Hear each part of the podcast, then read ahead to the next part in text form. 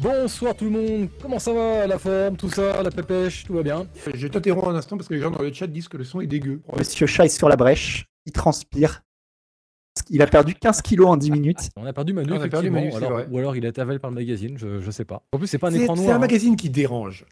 C'est un magazine qui dérange et voilà, le mec montre la couverture, hop, comme par hasard, par hasard, il Ah ouais. disparaît. Ah, alors j'ai un message de Noël Malware qui nous dit Ah, J'ai l'impression d'être dans une émission de radio libre. Internet a sauté chez moi. oh putain Oh non Ok, donc en fait, euh, Manu, des fois, le- Internet saute chez lui, apparemment, parce qu'il vient d'expliquer à chat au téléphone. Et du coup, là, il est descendu dans la cave pour remettre Internet. Donc je pense que c'est le début d'un slasher, en fait. Putain Je suis en train de chialer, bordel A few moments later. Le temps qu'ils reviennent, donc on, on va continuer nous, sur notre histoire. Donc justement, on parlait de la partie technique de, de Call of Duty. Alors Ouais. là, c'est vrai qu'effectivement, euh, on, on peut en penser ce qu'on veut hein, de, de Modern Warfare. Euh, on est d'accord que là, c'est quand même une sacrée patate dans la mâchoire qui est donnée graphiquement pour le mode solo. Ah, c'est méga propre, oui. Mais oui, c'est très très propre. C'est euh, vraiment. bah oui, mais après, c'est enfin, pas un scoop. C'est marrant, c'est que d'ailleurs, c'est une série qui a quand même pendant très très longtemps été à la traîne visuellement. Ouais. Et d'ailleurs, presque, c'est presque devenu une blague. hein. On disait, mais les gens pour qui c'est le FPS de l'année, surtout que le FPS, ça a toujours quand même historiquement été un peu le genre, tu vois, techniquement. euh, Mhm. et euh, ou à la pointe, tu vois. Et euh, il disait, mais comment les gens peuvent. quelle idée ils se font du FPS, si jamais, ou du jeu vidéo, si jamais c'est un jeu aussi moche, c'est leur étalon, quoi. Ouais. Et ça a changé depuis bah, justement le reboot de Modern Warfare, je crois. hein. C'est à ce moment-là qu'ils ont changé le moteur graphique. Et, euh, et c'est extrêmement beau. C'est vraiment. euh, c'est un des plus beaux jeux que j'ai vu récemment. ouais. D'accord. C'est vraiment très, très, très beau. Mais moi, ce, que, ce qui Il y a un tout que- l'environnement, notamment qui est dingue, notamment pour des niveaux minuscules, comme un niveau à Amsterdam qui est tout petit. Et on reste dedans pendant 5 minutes, 10 minutes max. Et il est d'une beauté, mais hallucinante. Mais je pense que ce, que ce que je trouve assez impressionnant par rapport à ça, c'est comme tu dis, le- cette espèce d'hyper réalisme en fait. Euh, Est-ce qu'on pourrait pas carrément se dire là qu'on vient vraiment de, de franchir un, un véritable cap en fait en matière d'hyper réalisme pour, euh, pour les jeux vidéo? Et que bah, là désormais le maître étalon quand on veut faire de l'hyper réalisme, voilà, là il est là, c'est Modern Warfare 2, c'est sa, sa campagne solo. Je sais pas. J'ai l'impression que malgré tout, c'est vrai pour euh, Call of, c'est vrai aussi pour euh, tous les trucs sur l'Unreal Engine, euh, nouveau, les nouveaux millésimes là. Euh, ça a plus trop de sens aujourd'hui. À une époque, jusqu'on va dire 2010 peut-être, il y avait vraiment des jeux type Crysis où on disait ok là on a un benchmark clair, Ouais. il y a un avant, un après. Là oui c'est un peu plus beau, mais après est-ce que ce jeu est particulièrement plus beau que Battlefront par exemple? Je rappelle moi quand j'ai vu Battlefront, pourtant Battlefront n'était pas un bon jeu. Ouais. Enfin je veux dire le Battlefront de d'Electronic Arts. hein Mhm. pas le, le premier. Mais le, le Battlefront d'Electronic Arts, c'était pas un très bon jeu, il est très limité au niveau gameplay et tout. Mais putain, moi j'y ai joué pendant, euh, je sais pas, euh, 10 heures, 15 heures avant de m'en lasser, parce que je me rendais compte qu'il n'y avait rien à faire dedans. Mais j'ai passé 10 heures parce que je me disais, mais c'est fou, on a l'impression d'être dans un film Star Wars, tellement c'est beau, quoi. Et tellement c'est hyper optimisé avec le moteur de DICE et tout. Et, euh, et je me disais, voilà, tu vois, des jeux très très beaux, il y en a, quoi. J'ai, Mm. En voyant Call of, je me suis dit, c'est très beau, mais je me suis pas dit, j'ai jamais vu ça avant. Ouais. Tu vois. Mais oui, Et c'est coup, super beau. Puisqu'on parle de Battlefront, on va parler un petit peu multi. Il y a quand même une grande question autour de ce Call of Duty, c'est aujourd'hui, quand tu regardes tout ce qui génère en fait en revenus, c'est essentiellement concentré sur du multijoueur. Et la vraie question qu'on peut peut-être se commencer à se poser, c'est pourquoi en fait euh, continuer à se casser le dos à faire une campagne solo, en plus encore une fois qui est, particulièrement léché, avec euh, vraiment un moteur qui est vraiment bien au point, etc. Euh, si au final en fait la plupart des gens vont faire ouais cool mais moi en fait ce que je veux c'est me connecter, jouer en ligne et puis shooter des mecs en fait quoi. Ben alors, c'est compliqué. Je pense qu'ils ont un vrai problème avec ça. C'est très, ça va être très compliqué pour eux parce qu'ils savent que le revenu, c'est le, c'est le. En fait, ils ont un modèle intéressant quand ils réfléchissent. J'y avais jamais Mhm. pensé, mais, mais bonne question, Ken. Euh, ils ont un modèle qui est assez intéressant et qui est un peu bâtard. C'est vrai qu'aujourd'hui, on est vraiment dans du game as a service. C'est-à-dire que tu as des jeux, je sais pas, tu prends Rainbow Six Siege par exemple, qui est un exemple parfait. Mhm. C'est un FPS, tu l'achètes une fois et après, tu as du contenu qui est greffé régulièrement, tu as des saisons, tu as des machins, bref. Call of, c'est un peu ça, mais avec un modèle boîte. C'est-à-dire que c'est toujours le même jeu, un peu amélioré régulièrement. On peut considérer quasiment que chaque nouveau multi de Call of, c'est une saison. Mhm. Et avec, euh, mais tu dois repa- repasser à la cache chaque année. Ouais. Et tu as quand même cette espèce de plus-value qui est que tu auras ta petite aventure solo de 8 heures chaque année qui te sera donnée. Mhm. Et il est évident que ce qui fait la durée de jeu, et ce qu'en général qui est la métrique que les, les développeurs veulent pousser, les éditeurs surtout, c'est euh, le multi. C'est-à-dire que les gens, ils veulent que les gens jouent beaucoup sur leur jeu parce que comme ça ils achètent du contenu, ils peuvent, voilà, bref. Mm. Et puis même, ils, simplement, ils ont de l'espace disponible. C'est-à-dire que le temps que tu passes à jouer sur un jeu, tu le passes pas sur un autre, donc tu as des clients captifs, tu le, voilà. C'est intéressant d'avoir des gens qui, sont, qui consomment ton contenu, en fait, pour n'importe quel producteur de contenu, pour plein de raisons. Et, mais bon, sans faire du Yvan et de l'analyse vraiment de la, de la création de contenu, euh, mais c'est en même temps, c'est intéressant, c'est vraiment une logique de flux et tout. Mais, euh, mais eux, leur, dit, leur idée, c'est quand même, ils sont, je pense qu'ils sont un peu le cul entre deux chaises, parce que d'un côté, il y a un nombre de joueurs, et ça, j'ai jamais trouvé d'études qui, paraît- qui le quantifiaient de façon euh, fiable, on va dire, Mhm. qui jouent qu'au solo, en fait. Ouais. Qui jouent pas en multi. Et, et encore une fois, c'est un peu comme ce qu'on disait tout à l'heure sur, euh, sur la, la question de, des, des- des users euh, sur Metacritic, tu vois, et des gens qui l'achètent, que c'est pas du tout les mêmes gens. J'aimerais bien savoir quand même, euh, c'est évident que, tu vois, c'est les, les- les baleines, on va dire, c'est ceux qui, qui font tourner le jeu, Mhm. c'est les gens qui jouent en multi, mais combien il y a, quel pourcentage de joueurs achètent Call of chaque année, Oui. font le solo, font éventuellement une ou deux parties multi, Mm, mm. et après ils y retouchent plus, je pense que c'est pas négligeable. Mais te dire si c'est 20%, si c'est 60%, j'en ai aucune idée. Ouais. Mais, euh, mais je pense que c'est pas négligeable. Et euh, parce que j'avais vu des études là-dessus, une qui était sortie, qui disait que 80% des gens jouaient qu'au solo, ce qui me paraît énorme, mais ça me paraît pas non plus impossible. Donc c'est très bizarre. Et euh, donc ouais, je, je sais pas du tout. C'est, Bah, euh, Je sais pas, enfin, si toi tu mais c'est intéressant parce qu'ils le Et on le voit d'ailleurs dans l'interface du jeu. D'ailleurs, c'est amusant. c'est- Juste après, je, je te laisse parler. C'est intéressant parce qu'il y a plein de trucs à dire sur Call of, je me rends compte. Euh, il y a, Call of sur PC, en tout cas, il y a un truc qui est amusant, c'est qu'il y a toujours eu deux fichiers exe. Tu as Mhm. toujours eu les versions. Tu lances ou le solo ou le multi. Et là, maintenant, dans cette, cette année, quand tu le lances, tu lances le multi. Ouais. Et le solo va être une option du menu multi. Mm. Et quand tu cliques dessus, ça ferme le jeu et ça lance l'autre exe qui est l'exe solo. Et je trouve ça assez intéressant quoi, de mettre que quand même. Alors, est-ce que c'est une volonté Est-ce que c'est une forme de, de, de nudging? De dire, on va faire. Il faudra que les gens, comme dans les supermarchés, quand on te fait Ouais, traverser les ouais. produits que tu dois, qu'on a envie de te faire acheter, tu vois, Mm. on dit, on va pousser les gens à traverser les multi pour aller au solo, comme ça ils verront que le multi existe parce que d'habitude ils y vont pas. Ou est-ce qu'à l'inverse, c'est parce que ben, euh, la plupart des gens ont pas envie de se faire chier avec le solo et donc euh, tu lances le jeu, tu es devant le multi sans te poser de questions, c'est normal. Mhm. Je sais pas. Je sais pas. Mais c'est vrai que, enfin, moi en tout cas, ma petite expérience, euh, là récemment, à chaque fois que j'ai vu des pubs pour Call of, euh, en regardant un match de NFL ou des machins comme ça, à chaque fois, c'est euh, la pub qui te met en avant le solo. Ça, c'est le trailer qu'on voit qui est, qui est diffusé en ce moment, où on te montre littéralement les cinématiques de, de la campagne. Et en fait, quand tu, quand tu regardes cette pub, en fait, à limite, si tu ne sais pas ce qu'est Call of Duty, en fait, tu vas juste te dire, bah, c'est c'est un FPS euh, un peu popcorn, un peu movie, euh, où tu as de la cinématique et où entre euh, deux séances de shoot, euh, voilà, on te fait avancer une histoire, quoi. Ouais, ouais. Donc c'est vrai que vu à quel point l'accent est mis sur la, la campagne solo, en tout cas dans les campagnes market assez généralistes, moi ça me paraît pas déconnant en tout cas qu'on puisse imaginer qu'il y a vraiment une très grosse partie finalement de joueurs qui ne consomment que le solo quoi. Après, comme tu as dit, c'est des campagnes publicitaires destinées à un public généraliste. C'est ça. Et donc, un public généraliste qui connaît pas grand-chose dans le jeu vidéo, tu lui montres une campagne un peu avec une histoire un peu bi à la Tom Clancy pété, euh, euh, c'est très trailerable, quoi, c'est un film d'action. Hmm. Et du coup, tu comprends immédiatement ce que c'est. Ça va être un FPS, tu vas faire pampan, même quelqu'un qui a jamais joué à un FPS de sa vie comprend quel genre de jeu ça va être. Hmm. Si tu montres des arènes multi, euh, t'as perdu 99% Ah oui, des gens, quoi. Donc, euh, du coup, il y a aussi que la campagne, elle est simplement trailerable. Et comme produit Hmm. d'appel, Mm. quel que soit le pourcentage de gens qui sont dessus à la fin, c'est vachement plus efficace que.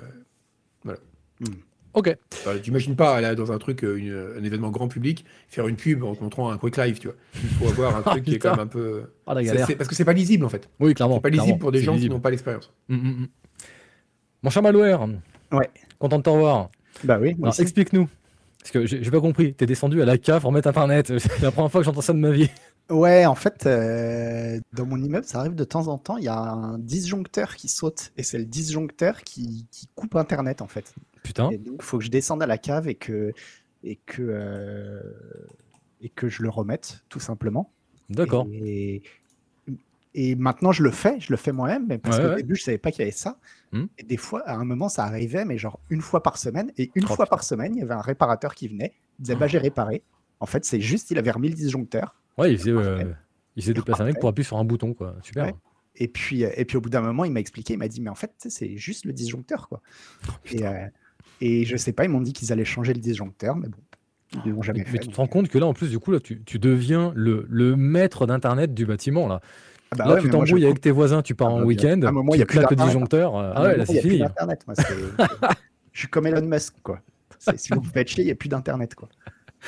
Bon, et donc toi, en ce moment, t'es sûr euh, Alors, j'ai toujours l'impression d'inverser les mots dans ce titre, mais si je dis pas de conneries, c'est Tactics Ogre Reborn. On est d'accord? C'est ça. Voilà. Donc, alors, on va mettre euh, les choses tout de suite au clair.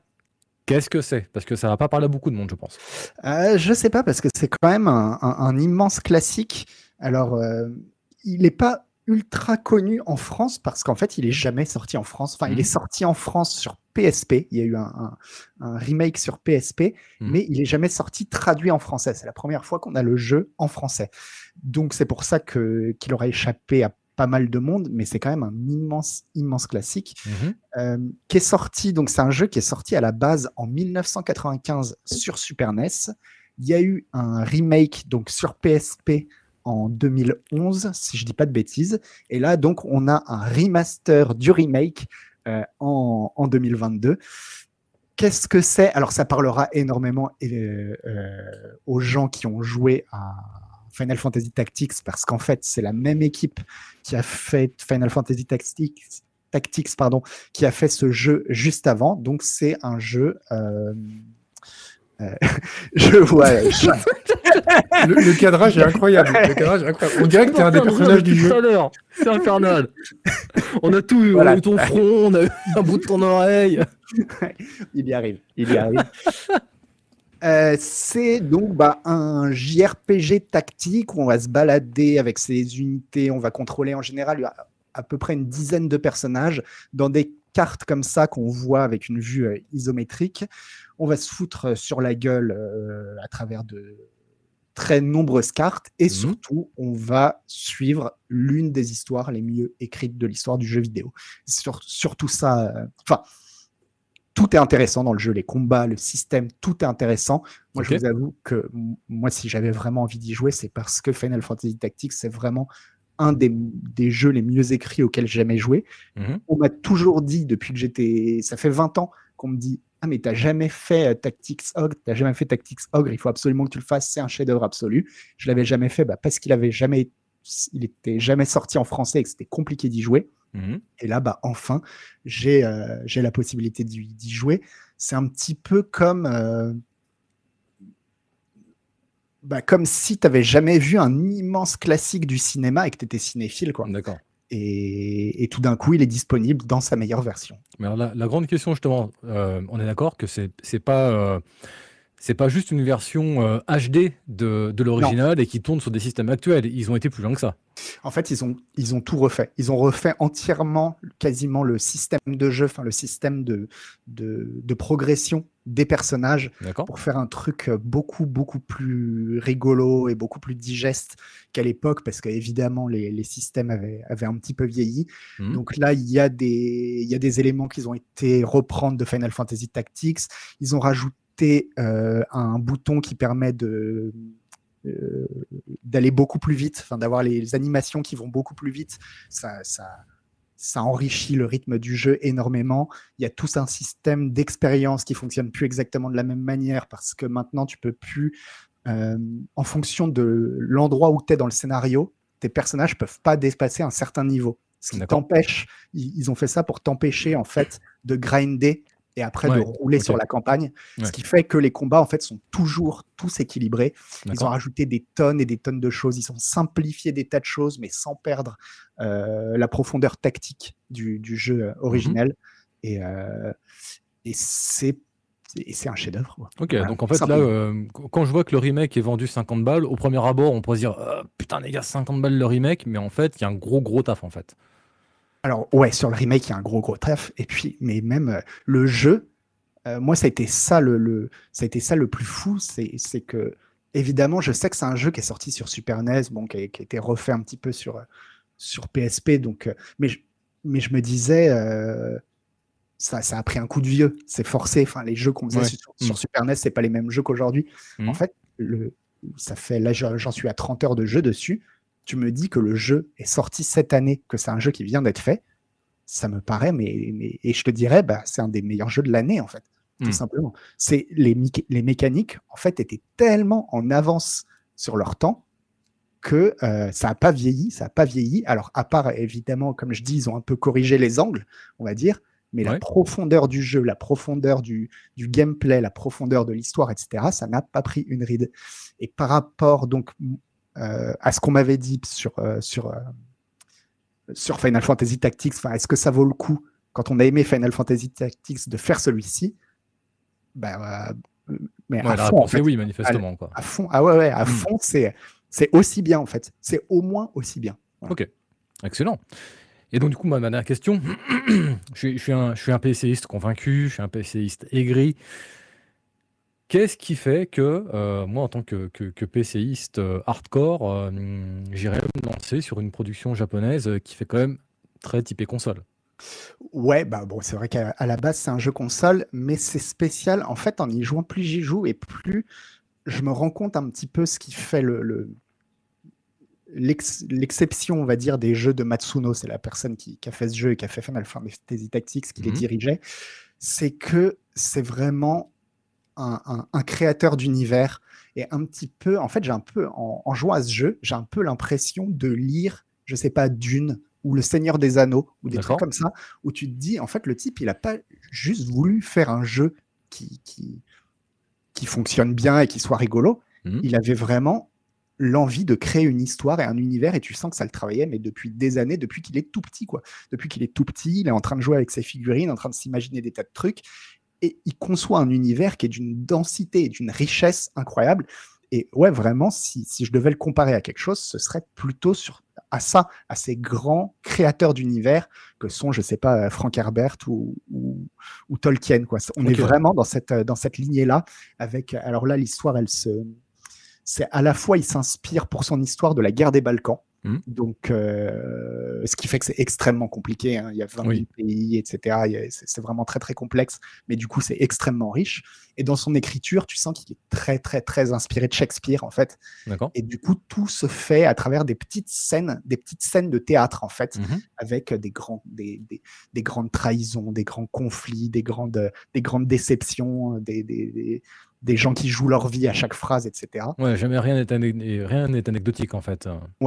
Et, euh, mais en fait, des, des jeux vidéo comme ça, faits par des gens qui sont autant des créateurs d'univers à ce niveau-là, franchement, j'en ai, j'ai pas vraiment d'autres exemples, en fait. Ouais. J'en vois pas. Ok, donc une, euh, une bonne grosse patate, donc bientôt, euh, bientôt en test sur canapc.com et dans Ouais. le numéro de décembre. Ça promet en tout cas, mais Mina, tu m'as donné envy d'y jouer. J'aime euh, beaucoup le résumé avec. euh, Alors, on sent que c'est très shakespearien, euh, inspiré de la guerre des Balkans, ce qui fait que le ton n'est pas très japonisant. Eh bien, oui, c'est une grosse patate. Bah, exactement, Très bonne synthèse. exactement. Parfois, il est, important de mettre les mots sur les choses. Non, non, mais c'est c'est vrai que c'est difficile d'essayer d'expliquer. euh, on a un peu l'habitude tout le temps des mêmes jeux. Enfin, tu vois, quand on parle des jeux, et c'est difficile de dire.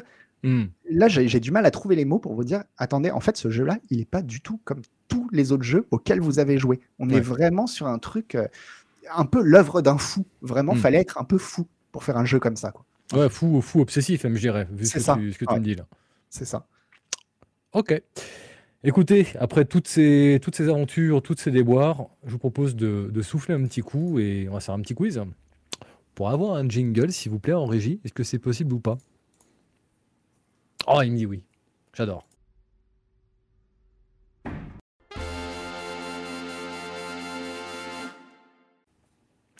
Et nous voici de retour sur le plateau de Canard PC avec un quiz. C'est vrai ce mensonge C'est pas compliqué. Je vais vous donner une affirmation sur un studio, sur un jeu vidéo, bref, sur quelque chose en tout cas plus ou moins en lien avec le jeu vidéo. Et donc, bah, la réponse sera vrai ou faux. Vous devrez me dire si l'affirmation que je vous dis est vraie ou est fausse. Si vous voulez nous rejoindre, vous pouvez vous inscrire via le quiz kit sur lequel vous pourrez rentrer votre pseudo, etc. Alors comme d'habitude, on est désolé, c'est un petit peu ésotérique, on sait, donc on s'attend encore à avoir, comme toujours, un certain nombre de users suivis d'un chiffre. Peut-être qu'un jour on finira par arriver à, à dépatouiller, mais pour l'instant, voilà, c'est pas, c'est pas toujours ça, ça, ça. Mes chers amis, est-ce que vous êtes prêts? Est-ce que vous avez votre euh, petit carnet de notes pour Oui, inscrire vos réponses? J'ai des post-it. Et puis surtout, on est chez nous, donc on a Google. Bah voilà, bah génial, génial. Bon, là, ceci dit, pour les, pour les trouver, euh, je pense que il va falloir être rapide, hein, parce que je vous rappelle que vous avez 25 secondes pour trouver la réponse, et que plus vous perdez de temps, Vous perdez de temps. voilà, plus vous perdez de points en fait. Et si vous vous plantez, Parce que le temps- n'oubliez pas, C'est des points. si tu réponds très vite, euh, mais faux, bah tu perds autant de points. Genre, j'ai une connerie, euh, tu commences avec 25 000 Mhm. points, et donc tu vois les points qui pendant 25 secondes vont dégraisser. Donc plus tu attends, moins tu vas marquer de points. Et donc, bah, bien sûr, si tu te plantes, tu perds encore plus de points. Bref, ça peut être très problématique. Bref, euh, en régie, est-ce qu'on est prêt à afficher la réponse quand je demanderai? N'oublie pas, n'affiche pas tout de suite. Yes, parfait. Alors, ma première affirmation est la suivante. Avant de faire des RPG, Bethesda a développé des jeux de sport. Est-ce que c'est vrai? Est-ce que c'est faux? Vous avez 25 secondes. Oh là, le pou qui est. Ouais. Ouais, ça, c'est Oh c'est merde C'est Bom, il sait quoi. Mais, mais alors moi.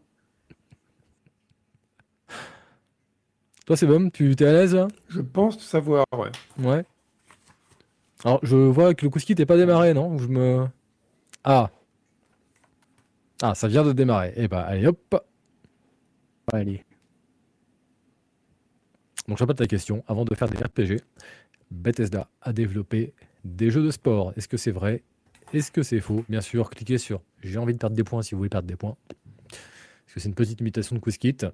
Si on clique, euh, on peut pas faire euh, un quiz en vrai-faux. Il faut qu'on mette à chaque fois quatre réponses. Il est un peu exigeant.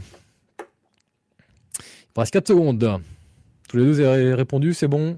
Ouais, sans conviction. hein. Allez, dites-moi vos réponses, montez vos, vos petits carnets là. Agar, Ah qu'est-ce que tu as ah, mis bon. En fait, ma webcam est inversée, donc il est marqué Yo. Oui, Yo. Oui, oui. Eh ben, monsieur Malware, malheureusement, Ouais, c'est. Oui, bon. C'est vrai, c'est vrai. En 86, Bethesda a développé. alors, je ne veux pas décrocher le nom, c'est Gridirion. Hmm. C'est une simu de football américain au sens le plus mais hardcore du terme. c'est ultra RPG. abstrait. Ah ouais, non mais limite. Hein. c'est un RPG. c'est un- C'est ultra abstrait. C'est juste des pastilles qui, qui se déplacent avec des traits, machin, etc. Ils ont fait ça et ensuite ils ont enchaîné avec Wayne Gretzky Hockey en 88 et sa suite en 90 et il faudra attendre 94 avec beaucoup de jeux Terminator entre temps Ouais, ils ont fait beaucoup de Terminator. pour voir enfin Ouais. Elder Scrolls qui donnera euh, tout le style qu'on connaît aujourd'hui à, à Et- Bethesda. Et Bethesda était très très en pointe sur les moteurs 3D des Oui. années 90. Et ils avaient des moteurs 3D qui étaient le problème parce qu'ils étaient beaucoup trop gourmands. Donc ils étaient lents et du coup Solid Software était plus populaire. Mais Mm. ils avaient fait des moteurs 3D de ouf pour leur Terminator. Hmm. Exactement.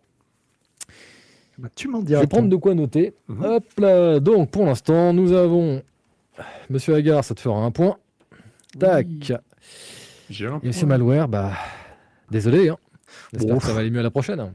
Ouais. Bon, tu sais, au pire, je couperai encore ma box. Pff, oh bah merde. Les gens de Dieu vomi et Tonton Yo-Yo dans le chat disent les moteurs sont toujours pas optimisés. Oui, c'est vrai. Oui, c'est vrai. C'est une constante chez. Bethesda. C'est vrai. Je suis sûr que leur jeu de foot, il ramène. Allez, seconde question. Bon, là, Malware, elle est pour toi. C'est ta danse. Donc t'as pas le droit au faux pas. Est-ce que c'est The Last Dance C'est c'est ça qu'on va voir.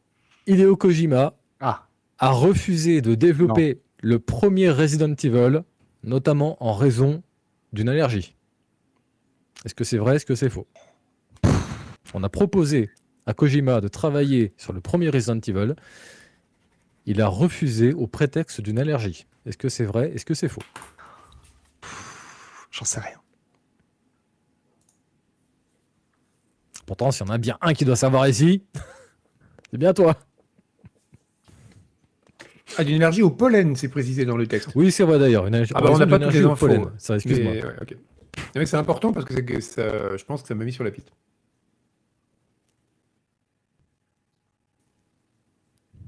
Zéro. Montrez-moi vos réponses. Eh oui, pardon, oui, c'est vrai, oui, c'est vrai. Alors, c'est vrai. vrai. nous dit Malware, et Agar nous Oui, dit c'est vrai. Bah non, les gars, les gars, les gars, les gars. Non, bah Ah, non. j'avais Bah non, bah non, bah- J'étais, mais j'étais, alors, je suis sûr qu'il y a une non. histoire comme ça. Alors, je sais plus si c'est Kojima ou un autre, mais il y a une histoire Non. d'un mec qui a pas fait un Moi, jeu c'est- parce qu'il y avait une histoire justement qui voulait pas se déplacer pour des raisons médicales, pour un truc. C'est pas possible ça. Ah ouais, je suis sûr d'avoir lu ça quelque part. Mais du coup, je me suis dit, ça doit être ça. euh, J'avais mis faux au début et tu m'as mis dedans parce que tu as dit s'il y en a un qui doit savoir, c'est toi. Ah, il est si manipulable. Bah oui. Ah, ah, non, mais j'ai été, j'ai été manipulé. J'ai été manipulé. Tout simplement. Et non, donc non, non, c'est faux, hein, bien sûr. hein. Hideo Kojima, euh, il n'y a jamais eu d'histoire à base de euh, il aurait dû faire le premier Resident Evil et bon, bah, allergie au pollen, bah, ça c'est Non, pas par fait, contre, ce qui est vrai, ce qui est vrai, c'est que Hideo Kojima se définit lui-même comme une énorme flippette. Et Oui. c'est pour ça que c'était intéressant de le voir faire euh, le Silent Hill, parce que c'est quelqu'un qui, qui n'aime pas les jeux d'horreur parce qu'il Ouais. a trop peur. Exactement. Moi, moi aussi, je fais des trucs, euh, c'est bon quoi. Bah ouais. Allez, on va passer à la troisième question. Donc cette fois, on va partir sur Sonic 2. Ah. Dans Sonic 2, Oui. À l'origine, Attends, celui sur Mega Drive. oui, Oui. sur Mega Drive, bien sûr. D'accord, le vieux. Non, euh, sur, ok. sur, Le vieux, sur le vieux. Voilà, on, on Le parle du vieux Sonic 2 sorti sur Mega Drive. À l'origine, il était question qu'un- que, que le jeu nous propose en fait un niveau appelé Genocide City Zone. Est-ce que c'est vrai Est-ce que c'est faux?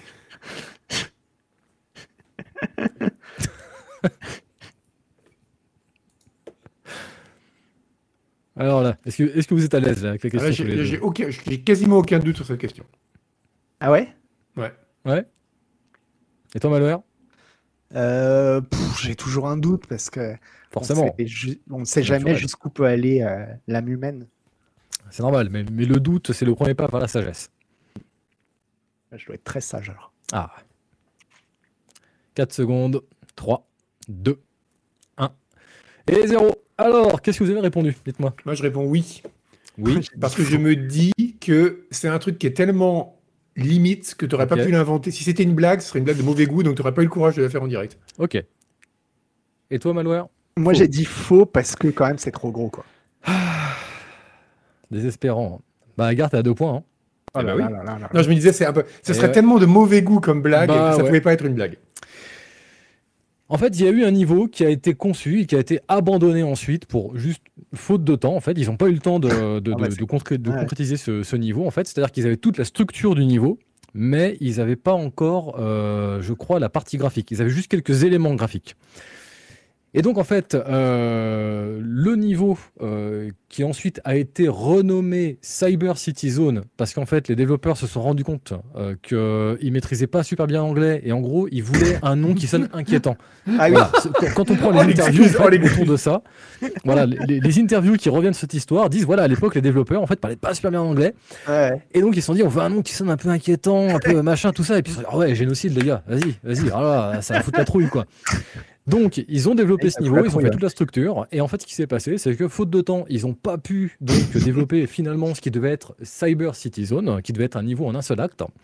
Et donc, ils ont gardé la structure et en fait, ils l'ont importé euh, dans la carte jeu Metropolis Zone, qui est en fait la, la seule zone de Sonic 2 qui comporte trois actes au lieu de deux. Hmm. Pour cette raison, parce qu'ils ont apporté le niveau voilà, d'une d'une zone à l'autre. Et bah, je pense que c'est à peu près tout. Je rate mes notes, mais ouais, c'est ça. Mais donc, c'est juste qu'ils ont trouvé le mot génocide leur paraissait inquiétant en fait. Ouais. Ouais, c'est ça. en Ça aurait fait, pu ils- être, ils- euh, ouais. Ouais, ils voulaient un nom en fait qui sonnait inquiétant, ni plus ni moins. Un nom anglais, donc voilà, ils- parce que tous les noms, c'est c'est Metropolis Zone, machin, Oui. etc. Donc c'était Ouais. que des noms en anglais. Et donc ils se sont dit, on veut un nom qui sonne inquiétant. Et puis, bah, il y a un mec dans l'équipe qui a fait génocide, les gars. Voilà, mais à quel moment s'est fait, surtout, ouais. ils, à quel moment ils se sont dit surtout qu'on va le changer parce que ça va pas? Apparemment, en cours de développement, tout simplement, quelqu'un qui était dans l'équipe, qui parlait un peu mieux anglais, leur a dit Ouais. un niveau qui s'appelait génocide, je suis pas sûr, les gars. Ouais. Cette personne a limite, fait voilà, économiser beaucoup devenu- d'argent à Sega. C'est ça. Et donc, du coup, c'est devenu Cyber City. Et au final, bah, Cyber City, euh, d'ailleurs, si euh, vous avez accès à une version debug de Sonic, il y a toujours euh, le code de Genocide City qui est accessible dans un menu debug apparemment. Et qui, en fait, vous- quand vous accédez au menu par le menu, enfin, au niveau par le menu debug, en fait, vous arrivez dans un niveau qui est vide. Sonic tombe dans le vide et meurt, en fait, en bas, dans, dans le bas du, du niveau. Bah, pour le coup, son bah, nom, quoi. Génocide City Zone, en même temps, quelque part, vous voyez le clin d'œil. euh, Ouais. mais donc effectivement, voilà, donc c'est vrai, il y a bien eu un niveau qui aurait dû s'appeler Génocide City Zone Ah, avant qu'il y ait marche arrière, décalage et tout, machin, c'était toute, toute une histoire. Et au final, euh, les éléments graphiques de cette zone euh, ont été récupérés notamment dans Sonic Pinball. J'espère que la boucle soit bouclée. Comme quoi, rien ne se perd, Ouais. tout se transforme. Exactement. On en est où dans les scores total, là, Toto? On a euh, Funka73 qui est en tout premier, mais félicitations. Et suivi bah, de divers contestants, je suis désolé, on n'a pas de pseudo. Voilà, c'est toujours le grand malheur avec. Mais bon, Ah, est-ce qu'il y a toujours un, un des mugs à gagner? Parce qu'Agbou, je vais faire comme l'enfant Euh, divorcé, tu là, sais. voilà. Agbou, il fait gagner des mugs. je, je sais pas du tout. Je- là, je parce peux pas répondre à ta question. Agbou, il fait gagner des mugs aux gens. Ah, d'accord. Ah, ah on est en régie que rien de prévu, mais effectivement, par contre, ce sera un truc qu'on peut mettre en place, ça. Exactement. là, là, parce que là, tu sais, on a, on a des mugs en rab. Ouais. Donc, on a consigne de faire gagner des mugs. Donc, euh, voilà. Ok. Est-ce qu'on a de la modération sur le chat Parce qu'en fait, pour Oui. le coup, ça pourrait, euh, ça pourrait être intéressant d'avoir un modo qui pourrait se rapprocher du, du gagnant à la fin. Enfin, se rapprocher. Alors, oui, J'attends. Oui, et oui. Moeva, oui, ils sont là, c'est bon, ils sont là. Ok. Eh ben écoutez, vous savez quoi? On, on va improviser un petit truc. Je vous invite euh, tous les deux à euh, me toper à la fin de, de ce quiz euh, le ou la gagnante et on lui enverra un mug. Voilà, c'est décidé. Voir une Fiat Punto. Une- Ah, c'est plus une. C'était quoi avant? C'était une Dacia avant? Une Et on a- Dacia. Il y a eu la plus de budget Dacia. Bah ouais, on n'a plus de Dacia. ouais. Oh putain, c'est bah, gamme, gagner. non ouais. Ah, c'est vraiment dommage. Bon, c'est pas grave, on va se consoler avec une nouvelle question. Cette fois, je vais vous emmener sur Borderlands 2. Alors, dans Borderlands 2, il y a une séquence euh, qui est assez célèbre en fait, où il y a un moment une porte qui s'ouvre, et vous savez le claptrap, le petit robot qui fait le con sans arrêt, J'ai pas joué à Borderlands. il avance en fait pour passer la porte, et il se tape le, la tête sur le, sur le haut de la porte, et puis il passe en disant aïe, et puis voilà. Donc ça, et en gros, cette scène est un clin d'œil à la fameuse scène de Star Wars où Oui. il y a le Stormtrooper qui se tape le casque sur le haut de la porte. Vous vous souvenez, Oui. dans le tout premier Oui, crois, Star Wars, on voit les Stormtroopers qui sont là, qui marchent au pas derrière Dark Vador, et puis bah, il y a le premier qui est derrière lui, en fait, euh, la porte, est, il est trop grand, je sais pas quoi, il y a une histoire comme ça, et il tape son casque sur le haut de la porte, et on voit Ça, qu'il se bonk euh, Hein discrètement. attends, euh. attends, c'est quoi? J'ai un Mandela effect terrible. Quoi? Sérieusement, t'as jamais entendu parler de cette, cette anecdote? Attends, le, le- le- C'est un figurant en fait qui se prend une Ouais. porte dans, Ah, dans Star Wars. non, j'ai jamais vu, je Et savais pas. à tel point que c'est devenu tellement un même que dans les versions remasterisées de Star Wars, en fait, ils ont ajouté un son. Mm. Euh, Ah, maintenant, on d'accord. entend bien faire ploum.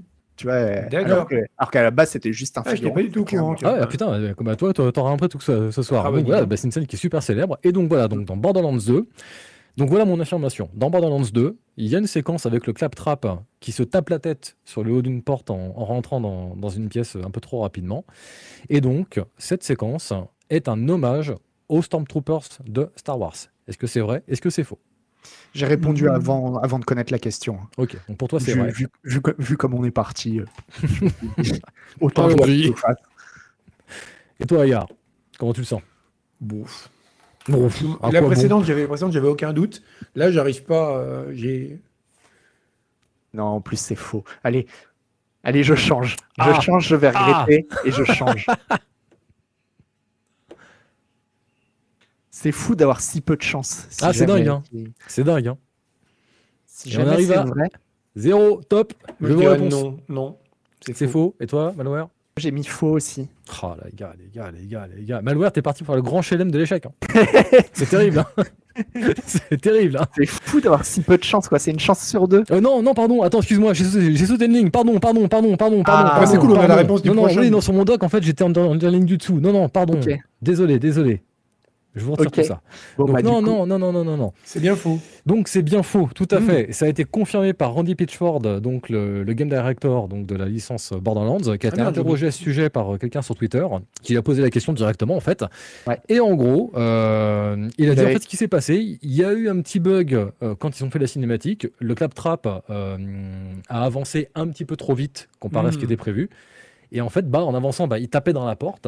Et ça a tellement fait marrer les développeurs, ils ont dit c'est quoi Tu vas demander au doubleur qu'il fasse un aïe et puis euh, on, on le rajoutera euh, quand, euh, quand claptrap passera et voilà, et ça en est resté là.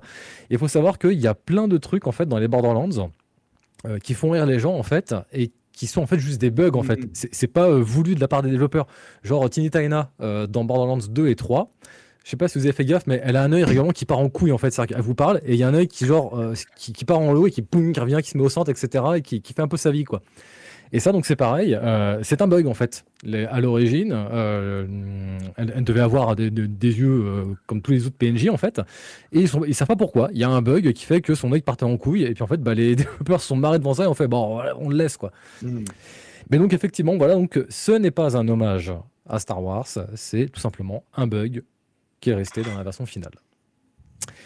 On en est où avec les gagnants? On a le contestant 693 qui est passé devant, mais alors en turbo là, boum, plus Ubisoft euh, aurait 20 dû 000, faire ça. plus 20 000, suivi par euh, Little de Montargis, Oedipe, Oedipe Trot, et Sizia Zicraft. T'imagines Eh si ben, Ubisoft avait fait ça pour euh, Assassin's Creed Unity? Quand les mecs avaient le visage qui disparaissait Ouais. pendant les cutscenes, ils auraient dit non mais c'est une blague ouais, et tout, ils rajoutent un petit bruit, le mec se met à hurler, tu vois. Ah, mais non mais c'est voulu. Non, mais c'est bon, dites au développeur qui se mettait à mon visage voilà, c'est bon, c'est. Le debugging Ça par la blague quoi. Franchement, j'adorerais. Allez, la dernière question. Là, vous allez devoir tout donner pour ceux qui nous suivent dans le chat pour vous battre pour le mug qui sera remis à celle ou celui qui va gagner ce petit quiz. Ah donc il y a un mug, ça y est, c'est acté. C'est acté, c'est acté, c'est acté. S'il faut, je le, je le livrerai moi-même. La dernière question est la suivante. Je vous emmène cette fois chez Nintendo. Chez Nintendo. Ouais, chez Nintendo. Mon affirmation est la Comment tu suivante. dis Nintendo Nintendo. C'est vrai que je, je mâche un peu mes mots, pardon. Y- Mon y- affirmation y- est la Nintendo, suivante. comme on dit en polonais. Chez Nintendo, il y a eu un jour une grève de la faim. Est-ce que c'est vrai? Est-ce que c'est faux? C'est vrai. Ouais. Et- Je suis sûr absolument à 100%. Pareil, Ouais, là je n'ai aucun doute. moi non plus.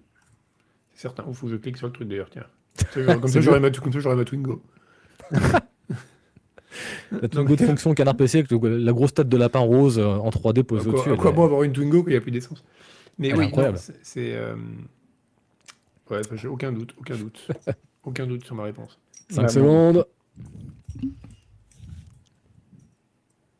Et 0. Alors, donc pour tous les deux, vous me dites que c'est vrai. Oui. Et bah c'est vrai, effectivement. Bah oui, ça, vrai. Félicitations, regarde, parce que tu as quand même fait un 4 sur 5. Magnifique. Malware peut me le faire, 2 sur 5. Ouais. Mais Bon, ça l'honneur est sauf. l'honneur est sauf. L'honneur est sauf. T'as t'as pas fait le grand HLM de l'échec comme j'aurais voulu que tu le fasses. Après, faudrait- la galerie, mais bon, Sur, sur la dernière question, tu nous as un peu aidé, quand même. Un Oui. peu. Un peu. un petit peu. Il y a quand même 31 personnes qui ont répondu faux. hein. Alors que la réponse leur avait été donnée avant. Donc c'est en des contrariens, 1955. En 1955, en fait, à cette époque, Nintendo fabriquait en fait des Ni- cartes. Nintendo. Nintendo fabriquait des cartes à jouer. Et en fait, donc, le nouveau directeur qui est arrivé à l'époque, qui était très jeune, je crois qu'il avait 24 ans, 26 ans, quelque chose comme ça. A dit on va faire des consoles de jeux. Bah, pas exactement, mais en tout cas, il a regardé un peu la situation financière de la- l'entreprise et il s'est dit euh, on a des entreprises qui sont dispersées partout euh, au Japon, euh, ça nous coûte de l'argent, on va tout réunir au même endroit. Donc automatiquement, il y avait des emplois qui ont été, euh, qui ont été, fer- enfin, qui ont été supprimés parce que bah, il y a des gens qui n'ont pas pu suivre, machin, etc. Ouais. Et donc, du coup, euh, dans euh, une entreprise euh, qui était euh, très impactée par donc, euh, ce, ce mouvement de restructuration, eh ben, des employés ont décidé d'entamer une grève de la faim pour protester contre des, les, les- des- une délocalisation et le licenciement euh, de eux et de leurs, plusieurs de leurs, euh, de leurs camarades. Eh bien, Voilà. Alors, c'est qui le gagnant? Dites-moi. Dites-moi, c'est dites-moi. Bat- C'est Batman? Non. C'est toujours Batman qui gagne à la fin. Bah non, il est mort. Oui, c'est vrai. Bon, non, mais enfin, tu sais, il est mort, il est revivant, il est remort. Non, mais il est Ah, mort bah, c'est un contestant. Eh ben, C'est toujours contestant 693. Donc, eh ben, écoutez, mes chers amis modérateurs, je vous fais confiance pour, euh, bah, pour mener l'enquête. Mais je pense que Bah, c'est un bot. euh, Je pense aussi que c'est un bot. Il y a des chances. Sinon, euh, bah, je sais pas que s'il y a moyen de le retrouver, le... qui, qui est derrière le contestant là. Je pense que le plus simple, c'est de donner à l'étoile de Montarchis. Hein. Je fais ça parce qu'il me donnera la moitié du mug en échange. On, on va mener l'enquête, on va le trouver. On va le trouver, vous inquiétez pas. Donc, euh, hop là, on va reprendre la suite. Et ben, on va enchaîner avec un petit débat à la con. Et, Vous en pensez quoi? Et, bah, Bah, ouais, pff, J'aime bien les débats à la con. Le débat à la con du jour, il est très simple. Coupable de ne pas noter comme les autres. Alors, on va résumer un petit peu la situation. Il n'y a pas si longtemps, on a nos, nos copains de chez, de chez Gamecult euh, qui se sont pris une chier, en fait. Euh, tout simplement parce que euh, Uplactel, euh, donc euh, qui a pris des 8 et des 9 un peu partout, et ben on a GK qui est arrivé qui a fait non chez nous c'est 5. Voilà, lisez notre test, vous êtes d'accord, pas d'accord, en tout cas on s'en fout, euh, voilà, chez nous, euh, en notre âme et conscience, c'est 5. Résultat, ils se sont fait éclater la tête sur Twitter. Après, c'est un etc. 5 Selec. hein. Donc, euh, donc c'est pas pareil quand même. Mais il faut que tu leur balances un missile sans déconner. Non, mais, bah, T'es non, sans bah, obligé, là. c'est vrai, c'est pas pareil. Non, c'est vrai, c'est pas pareil. Mais en tout cas, voilà, le fait est que euh, ils se sont fait un peu ouvrir en deux sur les, sur les réseaux sociaux avec des morceaux choisis. hein. Vous faites exprès pour vous faire remarquer. Vous dites n'importe quoi. Tous les autres ont mis 8 ou 9. Donc, du coup, bah, moi, la première question là, que, que je me pose quand, quand je vois ça, est-ce qu'il, est-ce que pour chaque jeu, en fait, au final, il existe une et une seule note que on est autorisé à mettre, Noël Malware Oui. Ok, merci. Agar, Non. merci. Et Bon, voilà, allez, le on chat, passe- c'est l'heure de la pause. euh, non, Malware. Euh, bah non, et justement, mais on. Je sais plus, on en a parlé dernièrement, je me souviens d'en avoir parlé avec Sebum, puis on en a parlé dans le Scroll News aussi. C'est Mhm. vrai que la presse jeux vidéo, c'est particulier dans la presse jeux vidéo par rapport, par exemple, à la presse cinéma, où euh, il y a beaucoup plus de consensus dans la, dans la presse jeux vidéo en général. Quand un jeu est encensé, il est encensé partout. Quand un jeu n'est pas bon, tout le monde euh, dit que c'est pas bon. Par exemple, là, il y a eu euh, Gotham Knights euh, qui s'est qui s'est fait euh, qui s'est pris des sales notes à peu près partout. Et Mhm. bon, peut-être que tu as un magazine ou un site à chaque fois qui va faire le canard boiteux et qui va pas être d'accord, mais globalement, c'est le consensus. Mhm. Et, euh, et à l'inverse aussi, quand euh, bah là, par exemple, God of War, moi je lui ai mis 9, tout le monde lui a mis 9, 10, etc. Enfin, c'est le consensus, quoi. Et alors que j'ai l'impression qu'au cinéma, par exemple, dans la critique de cinéma, mais ils sont beaucoup plus en train de s'écharper. Et tu as quelqu'un qui va dire ce film, c'est le pire film que j'ai vu de ma vie, c'est une Ouais. bouse infâme. Et à côté de ça, tu as le magazine d'à côté qui va dire c'est le plus grand film que j'ai jamais vu, c'est un chef-d'œuvre absolu. Et ils, assument beaucoup plus leur goût. Quoi. Mm. Alors que euh, je pense que dans le jeu vidéo, comme on a cet aspect qui vient à l'origine du test, c'est-à-dire qu'il veut être un test produit, bah, il y a une certaine notion, en tout cas, de, de, de- de vouloir accéder à une certaine forme d'objectivité qui n'existe pas hein, pour moi, Mhm. mais euh, et qui fait que euh, que ouais, on est on, on va vers une, uni- une uniformisation et que moi je, je déplore, je déplore beaucoup. D'accord. Et toi, monsieur Agar Euh, oui, moi je suis d'accord. parce qu'en plus, euh, Je suis d'accord avec mon parce qu'en plus on en parlait à la rédac il y a deux semaines. Donc, euh, non, mais en fait, plus. on a déjà fait l'émission, on aurait dû enregistrer. Non, ouais. Euh, oui, et d'ailleurs, en t'écoutant parler, je me disais, euh, en plus maintenant on a un outil qui est très bien, c'est Metacritic. Enfin, ça a plein de défauts, mais ça, Ouais. là, ça a un intérêt. Ce serait vraiment intéressant de voir si on peut quantifier ça. Genre voir l'écart sur Ouais. un Ouais, sur mesurer l'écart type, type, hein. l'écart Ouais. type sur Mm. un film, sur un bouquin. C'est facile à faire en fait. et c'est très facile à faire en plus, donc ce serait vraiment intéressant, mais je suis quasiment certain du résultat.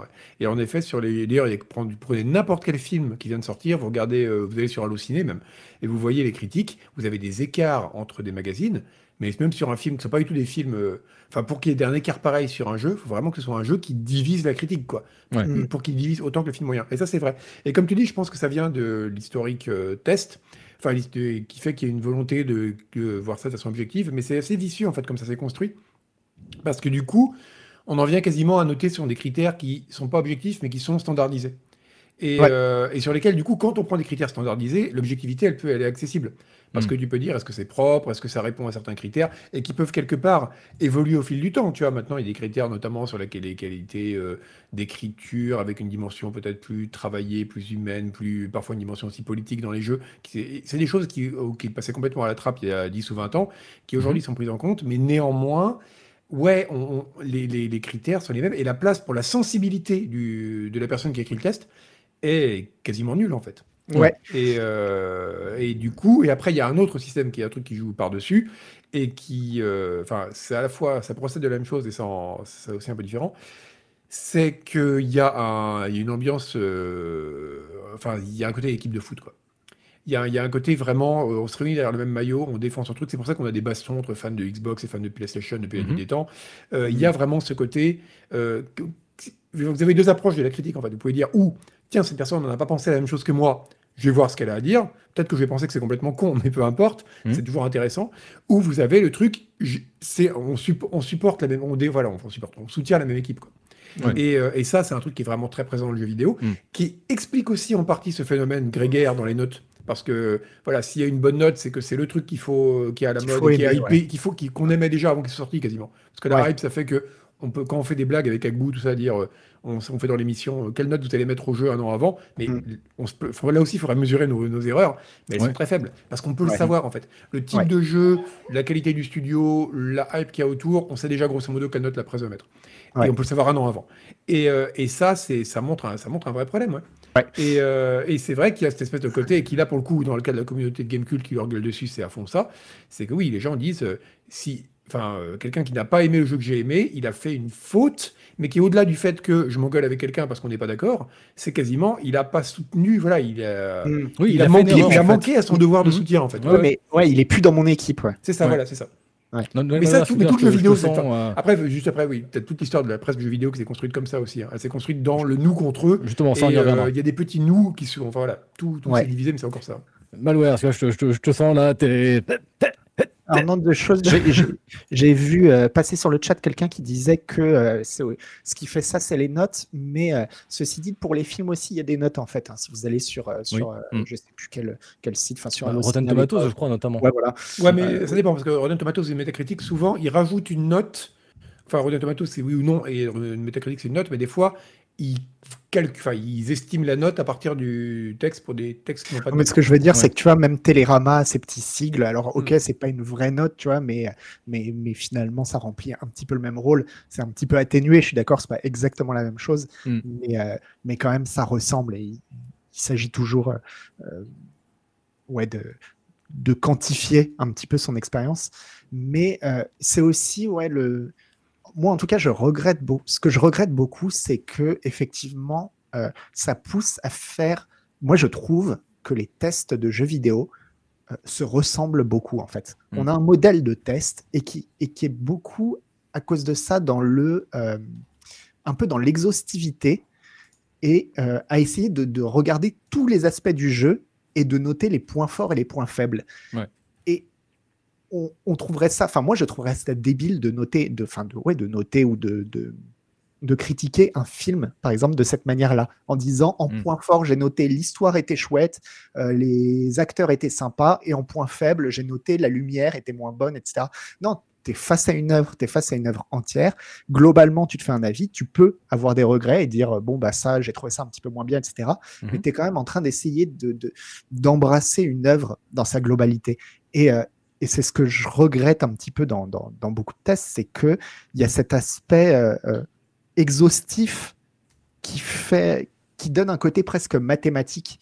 Et du coup, euh, je pense que c'est ça aussi, enfin c'est ce côté très mathématique de on met dans une case les points positifs, on met dans une autre case les points négatifs, et ensuite on fait de l'arithmétique. quoi. Mais, mais il y a- y a- y a- on s'en souvient à une époque, il y avait un média, j'ai complètement oublié son nom. On avait un média qui avait, euh, qui avait mis au point une méthode de test euh, scientifique, avec des gros guillemets, Mm. bien sûr, Ouais. euh, et qui était vraiment une face. enfin, ça, ça- ça a été beaucoup critiqué, mais en fait, je pense que c'est intéressant parce que même si, enfin, comment dire, si on prend la démarche au sens strict du terme, oui, bien sûr, c'est absurde de faire ça. Mais par contre, j'ai trouvé que c'était une, façon très efficace en fait de dénoncer justement les travers euh, de, des, des reviews en fait de, de jeux quoi, où on sait par avance que bah ça c'est un bon point, ça c'est un point en moins, etc. En tout cas, ce que, euh, moi, ce que je voulais dire par rapport à ça, par rapport au fait que qu'on soit dans un, parfois sur un modèle qui, qui semble presque arithmétique, de euh, là, un- là j'ai mis un point de plus, là j'ai mis un point de moins, là j'ai mis un point de plus, etc. C'est que effectivement, euh, un, un journaliste, par exemple, euh, qui met pas la même note, par exemple la Game Cult, qui met 5 sur 10 à, à A Plague Tale, alors que les autres ont mis 9, c'est presque comme si euh, il avait raté son contrôle de maths. C'est un Ouais. peu ça, mm, complètement. C'est c'est un peu genre, euh, tu sais pas compter. Mm. Alors que non, on est en train de parler d'œuvres culturelles. Ouais. Et, et, et que le- et qu'avant tout, on peut dire tout ce qu'on veut. On peut évidemment qu'il y a des petits éléments relativement objectifs, mais fondamentalement, le ressenti qu'on a devant une œuvre culturelle, il est toujours à 95% subjectif en fait. Alors, Tout à je t'enlève un point pour l'éditage de l'expression œuvre culturelle. Mais pour le reste, oui, je suis tout à fait d'accord. Il y a quelqu'un qui fait une remarque intéressante. Pardon, moi, je t'ai perdu dans le chat parce qu'il y a trop de gens qui parlent. Non, c'est Rabbitman qui dit, je crois, qui disait que ouais, les critiques ciné tiennent aussi compte des aspects d'un film. Et évidemment, on peut avoir un, un- un Ah oui, commentaire qui va dire la photo est incroyable, évidemment, ça c'est normal.